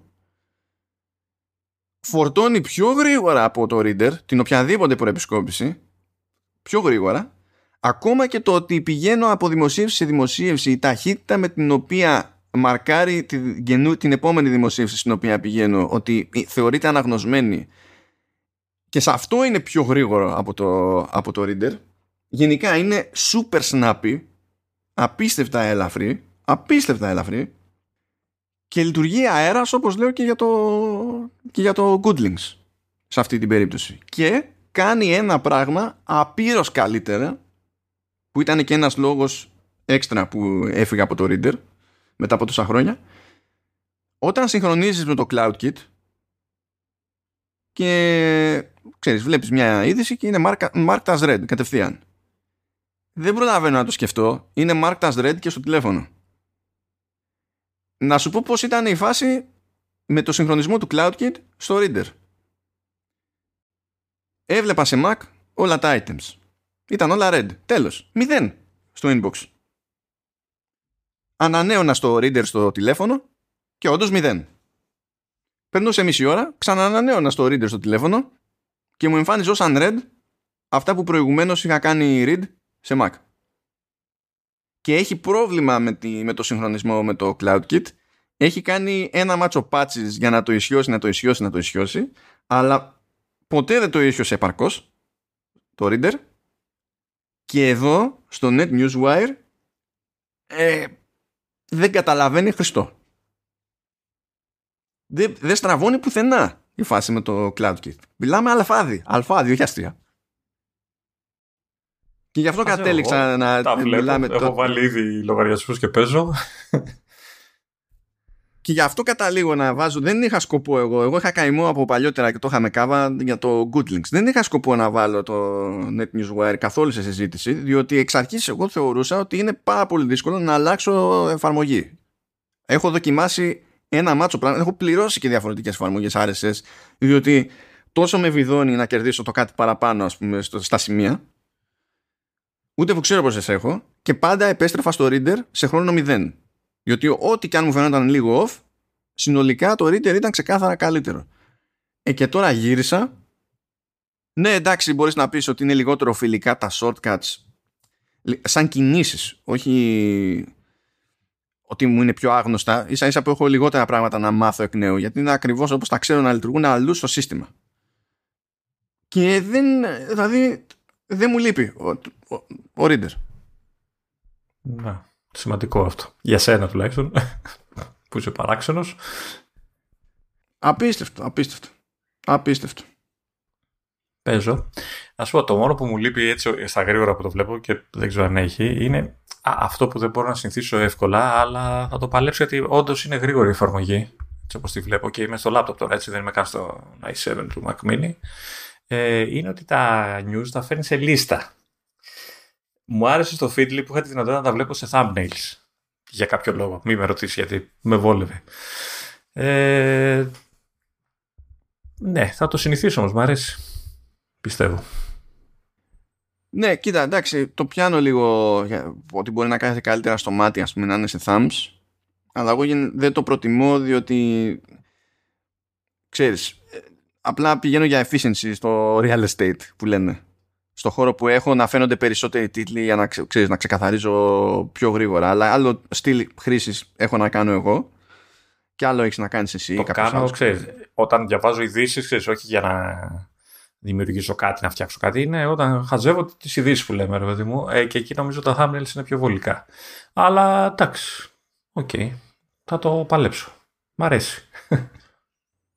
Και κάπως έτσι θα τη, θα τη βγάλουμε εδώ. Πάει και το 134. Ok. Okay. Άλλο ένα, μας μένει. Άλλο, άλλο ένα που θα βγει, εκεί, αν θυμάμαι καλά, βγαίνει 5 Αυγούστου. Ε, και μετά θα επανέλθουμε στα, στα τέλη του Αυγούστου. Που θα έχει, ξέρω θα έχει σκονέψει. Μπα. Μπα. Καταρχάς θα ρωτάς αν θα γυρίσω ποτέ πίσω. Αυτό είναι ένα, ένας κίνδυνος που πάντα Υπάρχει έτσι. Κοίτα, άμα θες, μπορώ να ρωτήσω και αν έχεις καταφέρει να, να βγεις ε, από τις χαλβαδόπιτε. ή αν σε έχουν πλακώσει και αυτές, ας πούμε. ποτέ, ποτέ τις έχω πάντα. Πω έχω αιώνες να φάω χαλβαδόπιτα. Εντάξει, θα σου φέρω, σταμάτα. Εδώ δεν μπορούμε με όλα αυτά τα πράγματα που γίνονται γύρω μας. Μας βγαίνει πίστη να καταφέρουμε να βρεθούμε face to face για ένα καφέ. Θα βρεις χαλβαδόπιτα. Θα πάει 2025 μέχρι να την πάρω. Αλλά να μου πεις, μπας και καταλαβαίνουν αυτές τίποτα. Ένας το ξέρει. Ε, θα είναι λίγο μπαγιάτικη, ρε παιδί μου, εντάξει. ναι, γιατί διαφορετικά είναι πάρα πολύ αφράτη και Αυτές που παίρνω εγώ είναι αφράτες φίλε μου. Πρέπει να ξέρεις. Ορίστε, στείνει και χάιπο για τις καλβαδόπιτες. Αυτά λοιπόν. Άντε, άντε, γιατί δεν με έχω σκάσει. Ναι, άντε λοιπόν να δροσιστεί και ο, και ο Λεωνίδας, να ησυχάσει, να σταματήσει εκεί πέρα να, να γκρινιάζει.